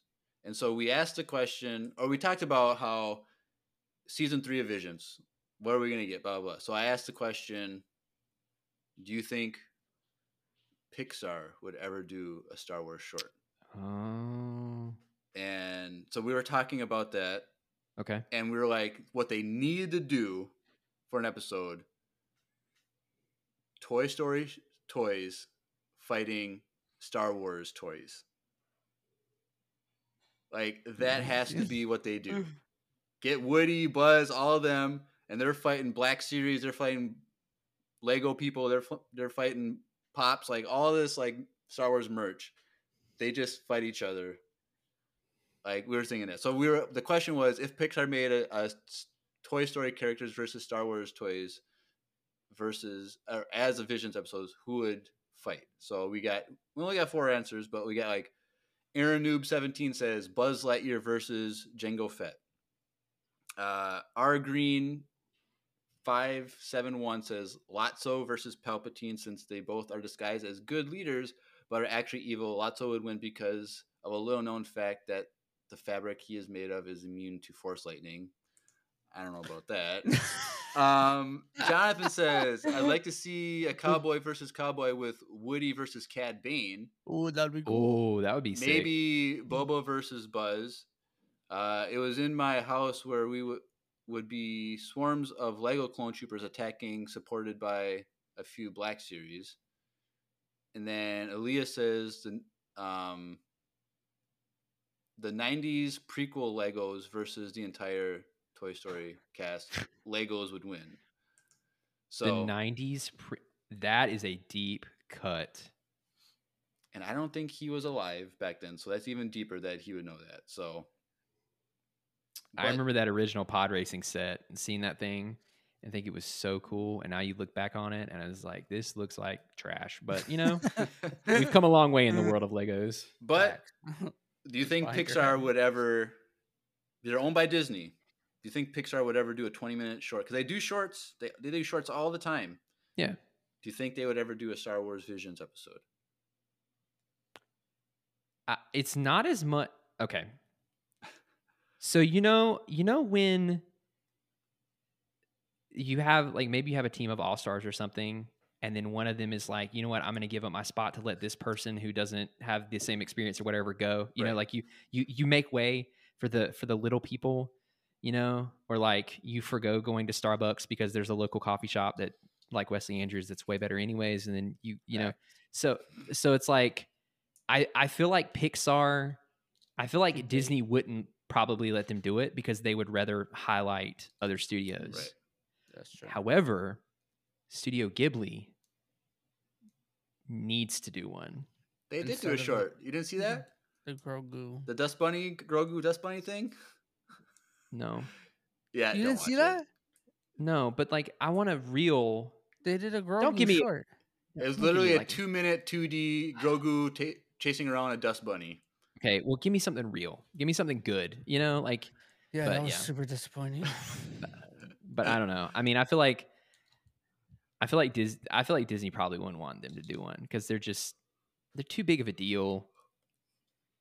I don't know. I still want to see the Toy Story versus Star Wars toys. I think it'd be cool. It's like all of a sudden you're like Andy's playing with these, and his mom comes in with like like half Millennium Falcon in a bucket, and then I got these at a garage sale, and then he starts playing with them. Yeah, and I mean he that would walks be out really the cool. room, and they all come alive and start fighting each other. It'd be so Yeah. cool. to see even uh, if, even if it's not Visions and it's just like a Toy Story short, Yeah, I'm down. I feel like it wouldn't fit as Visions, no. but as a just a normal short, I would love that. Yeah, to see a Thrawn Black Series come out and start commanding what to do. that would be so cool. I'm always down for that. All right, all caught up. In another year and a half, we'll talk about the stuff again from Andrew, about all their shows. But yeah. that being said, let's transition over to voicemail time.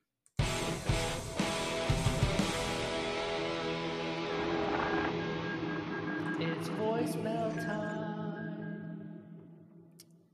All right, all right, all right. So we're gonna go really quick with these. We got some email ones, but we also have some audio voicemails too. So uh, let's take some questions from Retta via email. Uh, hey, Empire Radio, I still can't get voicemails to work, so I'm sending an email with two questions instead. First question: Would you rather fly an X-wing or a Tie Fighter? Quick, X-wing. X-wing. X-wing. I don't want to die. Now, Yeah. now, if it was Kylo's Tie Silencer, a little bit- X-wing. X-wings I has shield generators and hyperdrives. And his that thing wasn't that doesn't? silent. Well, his, his I mean, silencer doesn't. I don't know. I think We Kylo Ren's that. ship would have all that stuff. maybe. Maybe. But yes, X-wing. Uh, if you could pick any planet slash ship and any job in Star Wars universe, what would you choose? So That's so easy. I don't know. It's a little confusing, but if you had a No, I- planet, I, I know where Drew's going. he would be Naboo or not Naboo. Sorry, Tatooine, Slave One, working at a Bounty cantina. hunter. Oh, Oh, bounty Oh, hunter. Yeah. Yeah. Cantina is a good second, but Yeah. I'll just become Boba Fett essentially. all right. Drew Andrew. Buffett. And Um, Drew Buffett. Drew, Drew Buffett. Drew Buffett. Uh, oh man, that's a really good question. Uh, You'd be part of the band in Jabba's uh, palace. Cor- I would say Cor- I like Coruscant. Um, ship, uh, N one Starfighter because I love those, and like Din Djarin's N one though, hot rotted. And then what would I do for my job? Uh, oh gosh, I would I would just be a musician. like hollows of guitar. Yeah, I, I would be on the Star Wars equivalent of YouTube or something. I don't know, the HoloNet. All right, cool. Jeremiah. Uh, I would probably be on Naboo. That's nice, nice, but or or Hoth because I like the cold. Because I hate I'm over some Minnesota summer so far is terrible. This is the highest it's ever been this early. You might be the first person that I've ever heard from Minnesota that has said, "You know what? I I wish winter was back." I've always said that. I've said no, no, no, no. But you're like you're the, the right, but you're like the only person Dude, that I- I've ever heard. It still shocks Andrew every time. It's Yeah. so it's like 90s and it's first week of June. Like it's Bro, I don't want to last hear. it. LA I work LA, the in weather a warehouse perfect. with no AC. No, I've lived in. LA during the time this time of year, and it's it wasn't actually that bad back then when I was Mm-mm. a ten years or. it gets hot, but it doesn't ago. get. It doesn't get Minnesota or North Carolina hot. But you haven't you haven't started uh, June gloom yet though, so Oh no, no, we're in May gloom. Trust me, it's already settled in. well, June gloom is a thing. So Yeah, I heard but was pretty gloomy. Ship, I would probably go with. I don't know. The ghost is kind of cool, yeah. and I, Job. I Ghost just- reminds me of like a souped up minivan that secretly has a bunch of gadgets. Yep. Because Hera also reminds me of the mom of the Ghost crew too, so she's like shuttling them around, you know. Yeah. Anyways, It's a band, literally. It's like a high school band, and their Oh, mom yeah. drives them around. yeah, and yeah, yeah, yeah, yeah. I was like, where are you going with this? Um, Yeah, yeah. And what would I do in a job? I don't know. If I had that ship and worked and lived on Naboo, I don't know. You would open up a branch of your butcher No, no, I'm no, on on the that's- bu- That's not. I open up like a pizza joint. How about that? I'll introduce pizza in the Star Wars. yes your deep dish pizza. with parts you- of. I'm not gonna say it. Never mind. Just keep going. All right. He would- He, he would sell pizza and melons. Called Jar Jar. cantaloupe. Yeah, the the galaxy's first cantaloupe pizza. All right. Thank you, Retta, for those questions. Hopefully, someday voicemails will work via your Mm. devices. Um, but next up, two from Elias. Uh, who would win in a dog fight? Hera and Anakin versus Han and Luke. Hera is in the Ghost. Anakin is in his Revenge of the Sith fighter. Han is in the Falcon. Luke is in his X-wing Ooh, he that's says, a good one. "I think Hera and Anakin, Hera and Anakin would win because I think Hera is a better pilot than Han. Don't dare Mm. you, don't you dare say that's a hot take, Drew. I was just about to say that's a hot take. Um, I- I I don't know about that. I would go with Hera and Anakin Yeah, because Hera Yeah. is, I think Hera is the best non-force sensitive pilot in the galaxy. yeah. Uh, Uh, Anakin has over Poe, over Poe. Okay, she Don't- would fly circles around. she Poe. top Poe. She probably yeah, she probably top Poe on Yavin. I was just making. I was just I making thought sure. that was a canon thing that she did. to teach Probably, Poe. probably. She tied everybody because she's the best pilot in the except for Han. well, No. it's also no. Also, the Ghost they- is smaller than the Falcon and more maneuverable too. that. That's and true. so and then also- Anakin is way better than Luke. That's just- Anakin has more Right. like combat experience and training. Yeah. Luke Yeah. If Anakin was with Han and Luke was with Hera, it might be a little bit different conversation. I think. that might be more a even, but yeah, Yeah, Han. Han is Han, like Luke It's said. amazing. What? what? But yeah, who would you guys go with? same. Same? Hera and Anakin. Yeah, I yeah. I- I would say the same because if Anakin and Luke were swapped, I would say uh, probably different. But Okay, cool, cool. But that is a hot take. I stand by that. Next question from Elias. If you could have any skill matrix style download and skill in your brain, what would you choose? I would download how to play the piano. So, a skill matrix style. What a, that like? What am I supposed to understand it as? So so so so. Have you seen the Matrix? Yes. Okay, so you Once, know long how. You know how they like st- stick the thing in, and he's like, and he's like, oh, I know kung fu. You know, it's like Okay. so basically, if if they just put a USB stick in your head, Okay. you can what is download something any you want to skill. learn and know all- perf- perfect. So we had a similar question to this a few months ago from someone. Uh, it was like, would you rather know how to play every single instrument in the world? Oh, yeah. I What think I was- was on for that, Uh, or maybe I wasn't. I don't think you I don't remember. But then the other one was like, was it like know every sport? or something? Language. No. Language. I was on for that. Were you on for that one? I'm. It seems really familiar. For, it was for lang- every, language, every- that's that's what it was. yeah. And I chose music because I think because you can make it was more marketable, It's- make more it- money. Well, it also transcends languages too. So And I chose languages. But anyway, any skill matrix style download in your brain, what would you choose? He said piano. What would you guys choose? any any skill. yeah. Anything. Oh man. Anything can be a skill. So if your skill is Yeah. is balancing a pen on your nose, like that's really hard to do. But It's I language would skill. say Huh? Is language a skill? Yeah, like I'm gonna every cheat the system.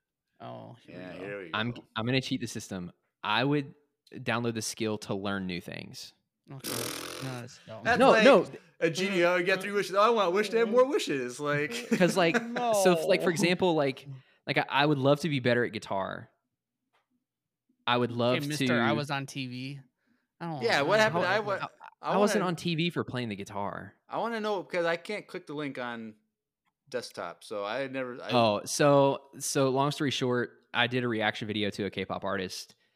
uh, and they had the artist on the morning news in Korea as like an interview of like that talking about the recent release, and like they did a section on the fan, the fan responses, and there were a bunch of reactor reaction videos clips, but like mine, it wasn't it was it wasn't in a montage where there's like four people. It was me front and center, and they like cool. literally played part of my video on the on the news in Korea. So Now, did you have in your videos? Do you have your logo at all times?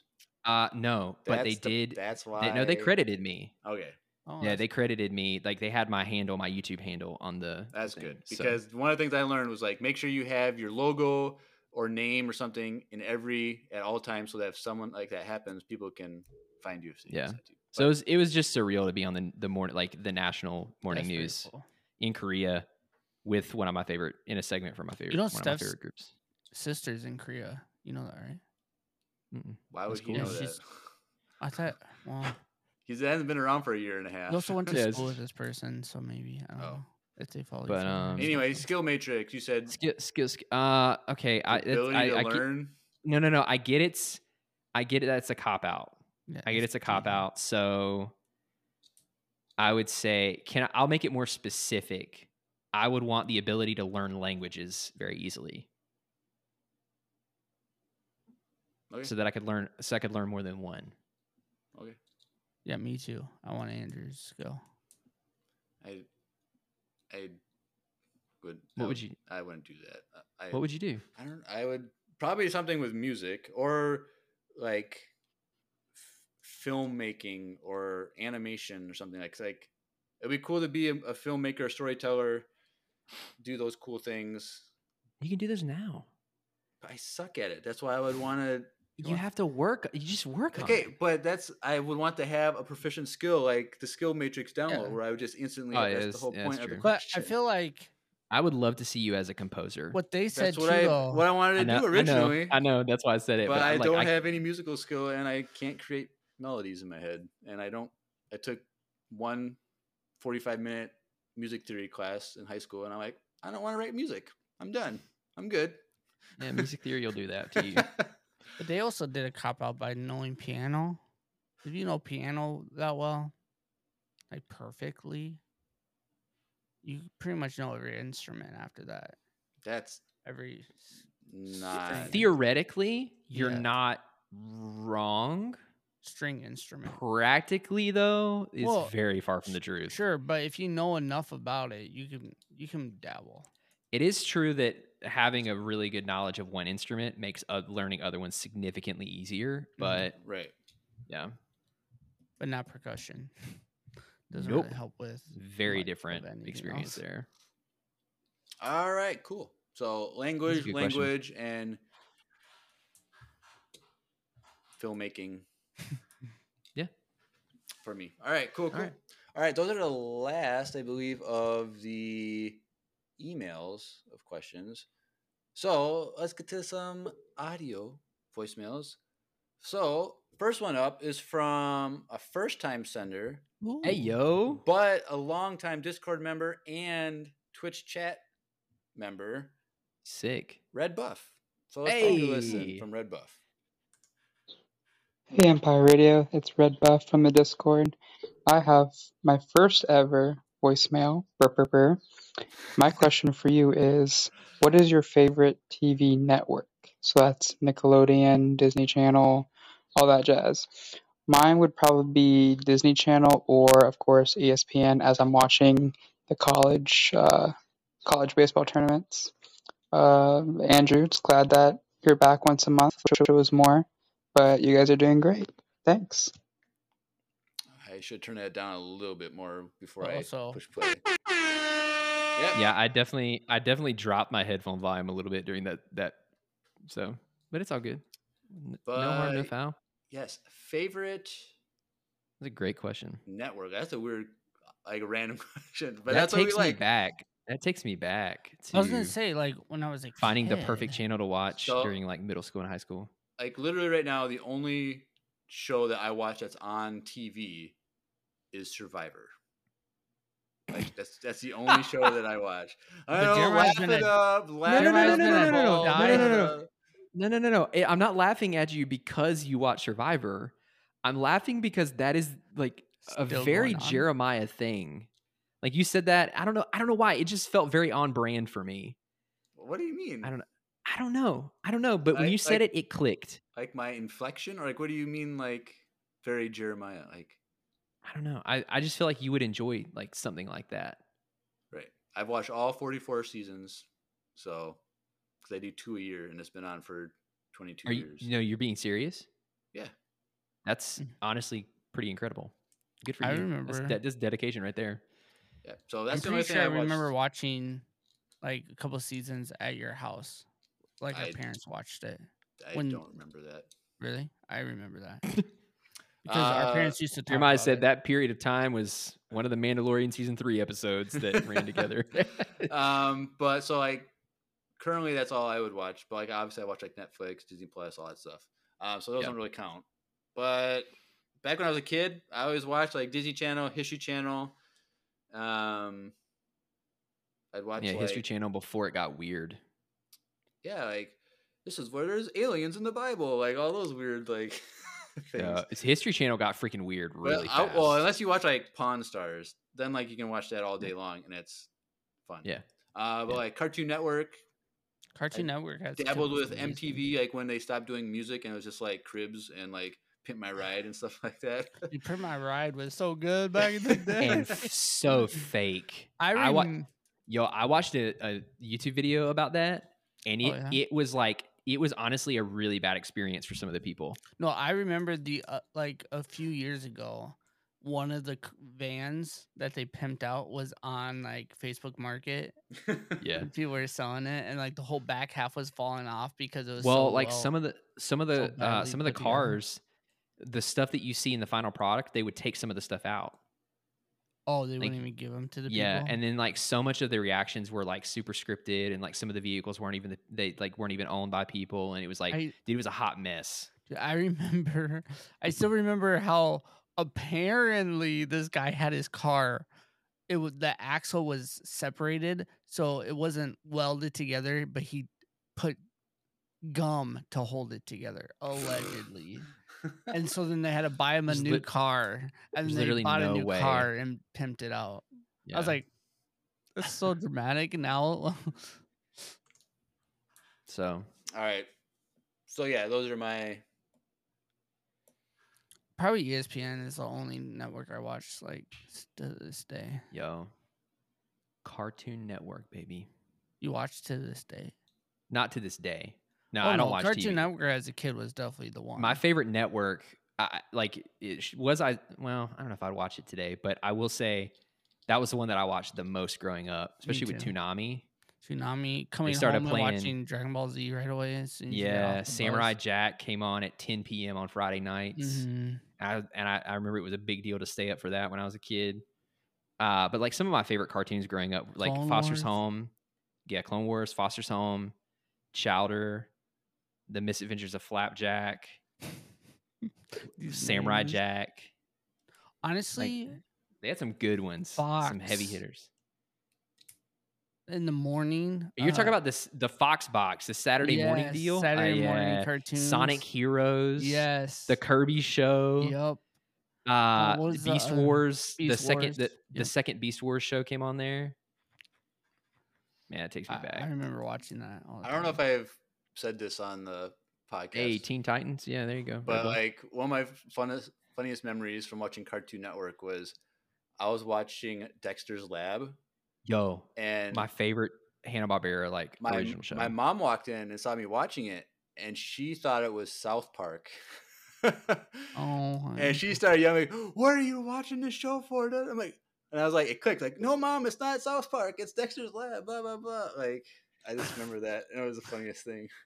All right, my mom probably doesn't even remember that, but I remember that. Cartoon Network. she let you keep watching it. Did she believe you, or did she think I- it was maybe I don't know. I can't remember. All right, That's a good question. cool, cool. All right, thanks, Red Buff. Hope to hear from you again in the future via voicemail because he Yes, is one of our biggest uh, active users in the Discord. So if you want to get to know Red Buff, MVP. he's there. Yeah, Teenage Mutant Ninja Turtles, Batman Beyond.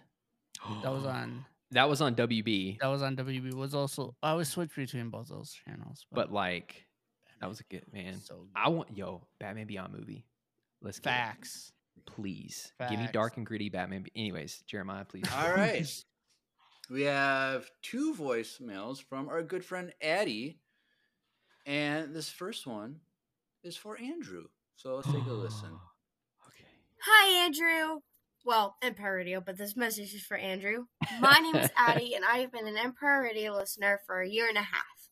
I just wanted to take a quick moment to introduce myself. I am a teenager from the United States. I am a big Star Wars nerd, if you don't. Well, of course, you know that, but my favorite Star Wars show is Star Wars The Bad Batch. It has been a big part of my life. Uh, my favorite character is Omega, definitely. You, just ask anyone it, it yeah my love for her and the whole bad batch is large. I am a taekwondoist. That means i do taekwondo the martial arts. I love to sing and fan fiction. I actually have my own podcast as well and my and i'm really good friends with lucy and we do collabs all the time. Anyway i wish i had more time to introduce myself but i'm running out of time. Hope you have an awesome day and may the force be with you. Bye All right, cool. So that's Addie. She's one of the goats, one of our big. Addie sounds so cool. She is. She does taekwondo and Yeah, like Black belt. No, uh, I don't know if she's black belt yet, but so. She sh- trains, though. Addie said she sings, so the music elements there. Taekwondo, I also did.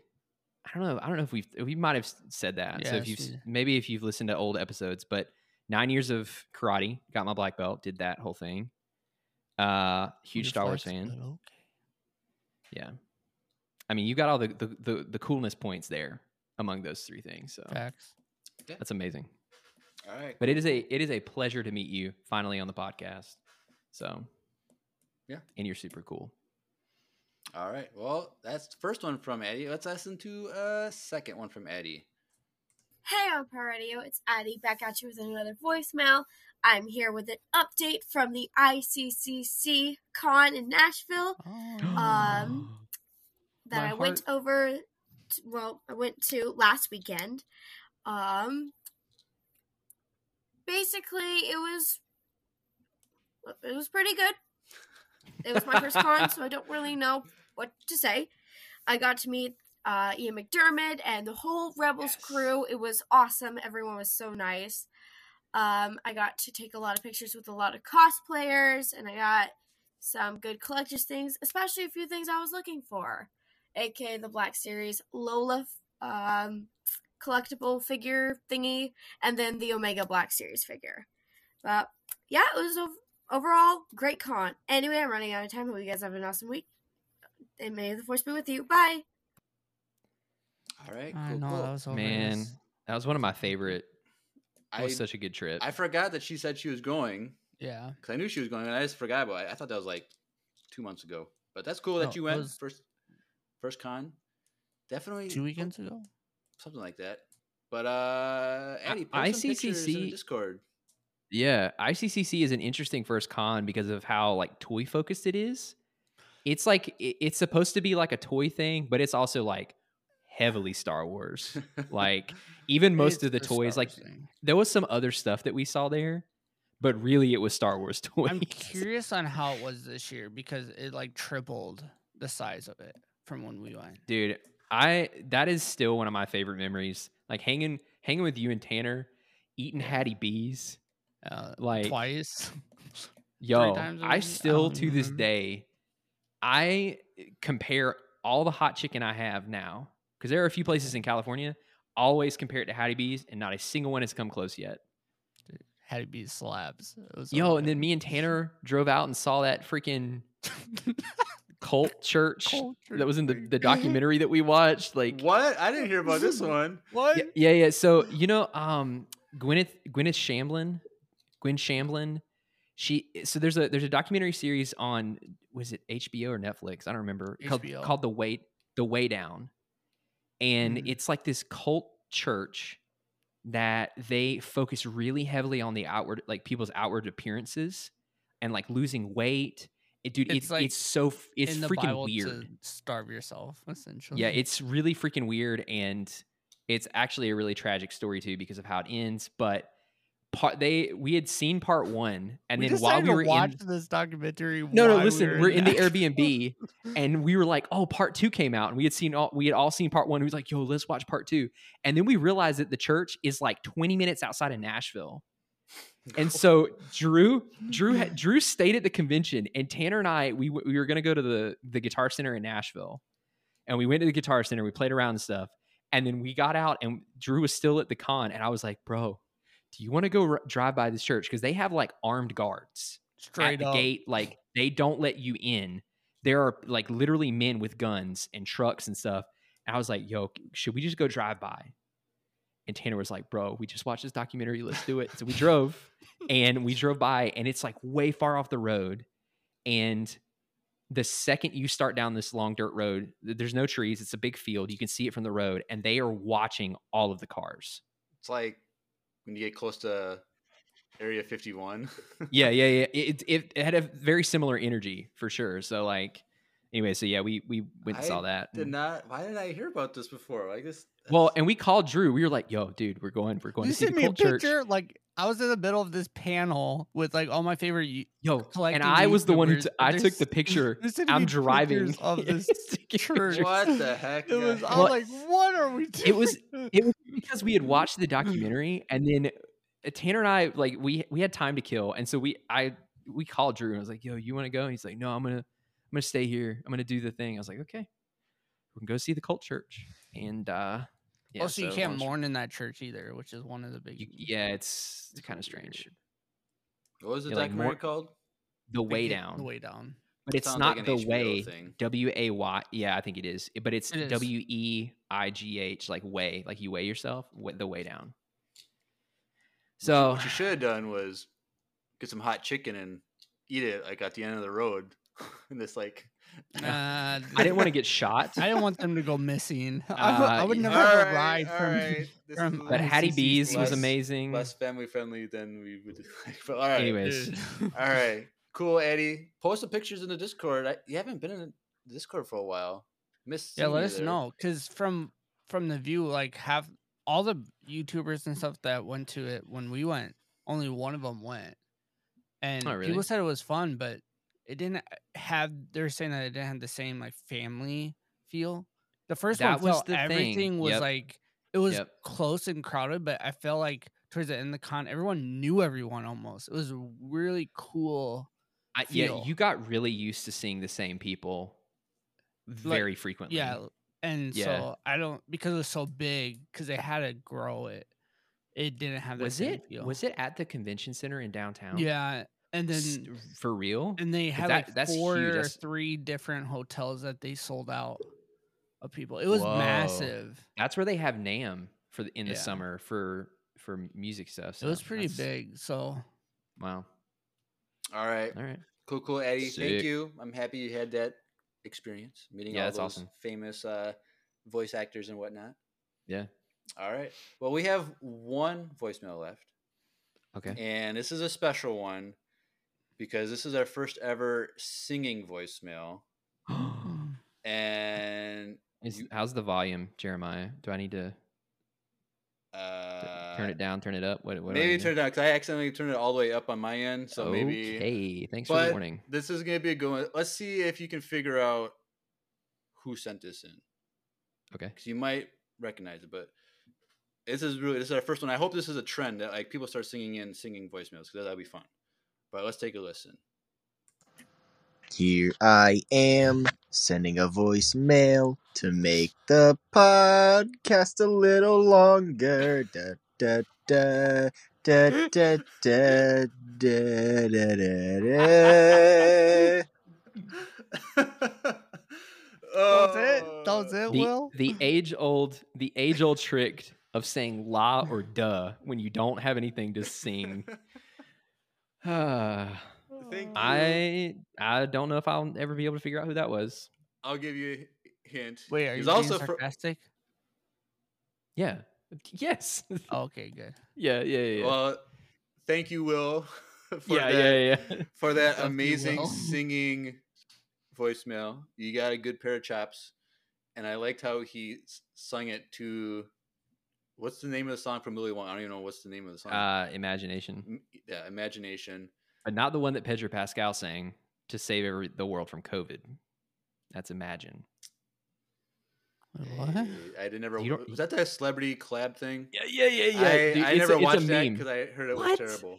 It was really bad I've at some never parts. Some, some of it was really good because they actually got vocalists to do it, and then some of it was really bad. Right. So But it's a meme. that was a wonderful treat, Will. Thank you for going Mm-hmm. out and taking such a risk to have all these people hear you sing. We should end appreciate it. every episode with that. But I- That could be our new transition. The outro music? no, new, the new uh, uh, voicemail uh, uh, transition. uh, but no, you can't. You can't dethrone. but that being said, I think it'd be cool if people started singing, it, sending in singing voicemails. Yeah. I guarantee you, with as big as our audience is, some of you can sing. I know some of you A- can. Addie. Addie can sing. Yeah. I think Lucy has mentioned before that she likes to sing. So Lucy, that's a big combo right there. Lucy's writing skills, like her writing music lyrics and like singing, that'd be really cool. And she plays piano too, so we could get like a whole. Are we gonna have our Empire Radio, American Idol? Maybe. So send in a singing voicemail if you know how to sing. That'd be really cool. Whether we know you already or not, sing-off. I think it would be cool. All right, Yep. Especially during the first Tuesday of every month. right. When Andrew's going to be here, that would be. I I would I would love to hear those. So that's all we have planned for tonight. Andrew, what uh do you have anything that you want to do for next time? Have you just started a EU with Andrew at all, or do you need some ideas for that? Or So I do I was thinking about doing an EU with Andrew next month, but I need to know what people want to want me to talk about. So we, I asked that question recently, back when you were on last, uh, yeah. because we did like a general like, what do you want us to do this summer, blah blah blah, before Ahsoka comes out, and so there was I, I know Darth Nihilus was a big was was one of the ones that I kept hearing. Yeah, so uh, Pizza says I would like to see Darth Vitiate or Nihilus would be cool. Oh, the Eternal Emperor. so there's that. Um, I'm trying to scan through these. The way that I just sounded so nerdy when I said that. Ooh, the Anyways, internal. um, oh yeah. Joseph, the best Star Wars fan, says I would like to see more EU Luke in the EU with Andrew episode. Oh, Uh, maybe it's maybe it's time. Maybe it's time to like. literally from the first episode we've ever had. You were talking about it- EU Luke. Maybe it's time. Maybe it's time to chart his progression through the EU. Uh oh yeah, Yellow Snow says EU Dark Horse comics. Those comics were insane. Uh maybe it's time to chart Luke's journey through the EU post Return of the Jedi. That's a really big task. But maybe it's time to summarize what happened and the powers he gained and stuff. Yeah. Uh, I think that's all of them that were mentioned. Is Death Troopers is vid- that a EU thing or is that a canon thing? Uh, That's Death Nate Keeney sent that one. That's a good idea too, because it, it's just a book. It would be a book review. yeah, that's oh man, one. that's a good one. So, oh, I that's think- a good one. that's so a I zombie think- one, right? Yeah, it's a zombie one. There's The one there I- are two really zombie wanna read that books. book. I There are two zombie that book. books. That, Yellow says that one's it's so scary. It's super scary if you listen to the audiobook while you're reading it because they add in like groans and screams and stuff in the background. it's like very. Walking Dead. Dude, it's insane. So there are two Death Troopers and then uh Red uh Oh wait, hold on. There's that mechanical keyboard. That's the loudest keyboard on the world. Red Harvest. Yes. So I I've I've done I've read both of those and Red Harvest is a zombie story that takes place at a Sith academy during the Old Republic. So think about zombies but everyone's force sensitive and the zombies actually like wipe the floor with them. So maybe maybe uh, it's like a Star Wars zombie episode and we do like a summary of both stories Unless you in want to tandem. keep that for October. That's a good idea. That's a good idea. Uh, so yeah, maybe I'll do. I want 'Cause to because I did the- books. Yo, dude, they're super good. I want to reread Death Troopers, but my brother-in-law Gabe has it still. I need to get that back. And my other brother-in-law has Plagueis. I also need to get that back. I want a Um, breakdown of that book by you. You could do Plagueis. That is that uh, be. that is an EU thing. you could do that. I really need to get that book back so I can just So- reread it. And then the last one, I don't know if this is a EU thing or not, but uh, Alphabet Squadron books. Uh, no, that's canon. Okay, then And That I actually have not read those. I have the first one. I have the first one. all right. So I haven't read it yet though. But yeah, I would say tentatively speaking, we're probably gonna do Luke or Plagueis. Okay. And we don't have a date for that because that's Fourth of July week, and Drew's out of town a little bit, so we're trying to figure that out. Yep.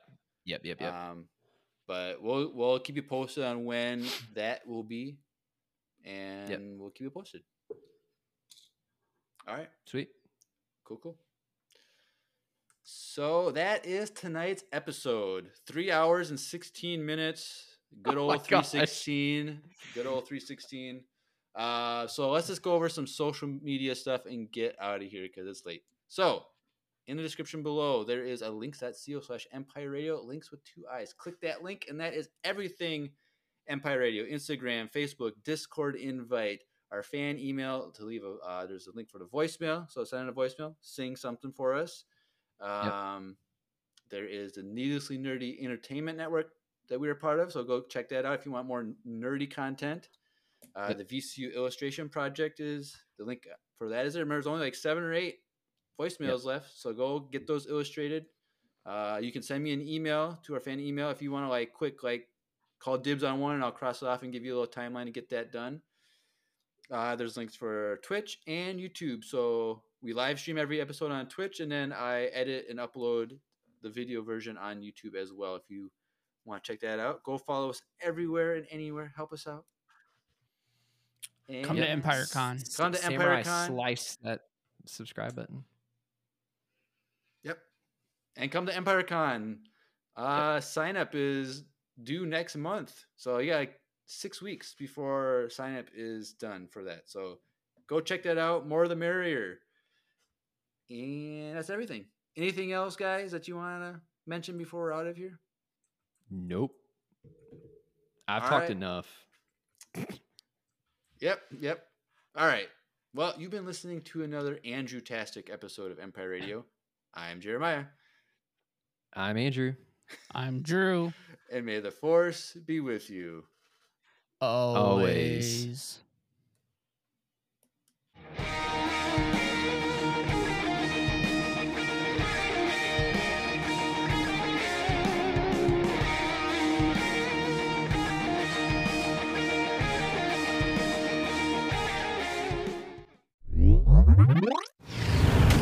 Needlessly Nerdy, your source for all things nerdy. www.needlesslynerdy.com.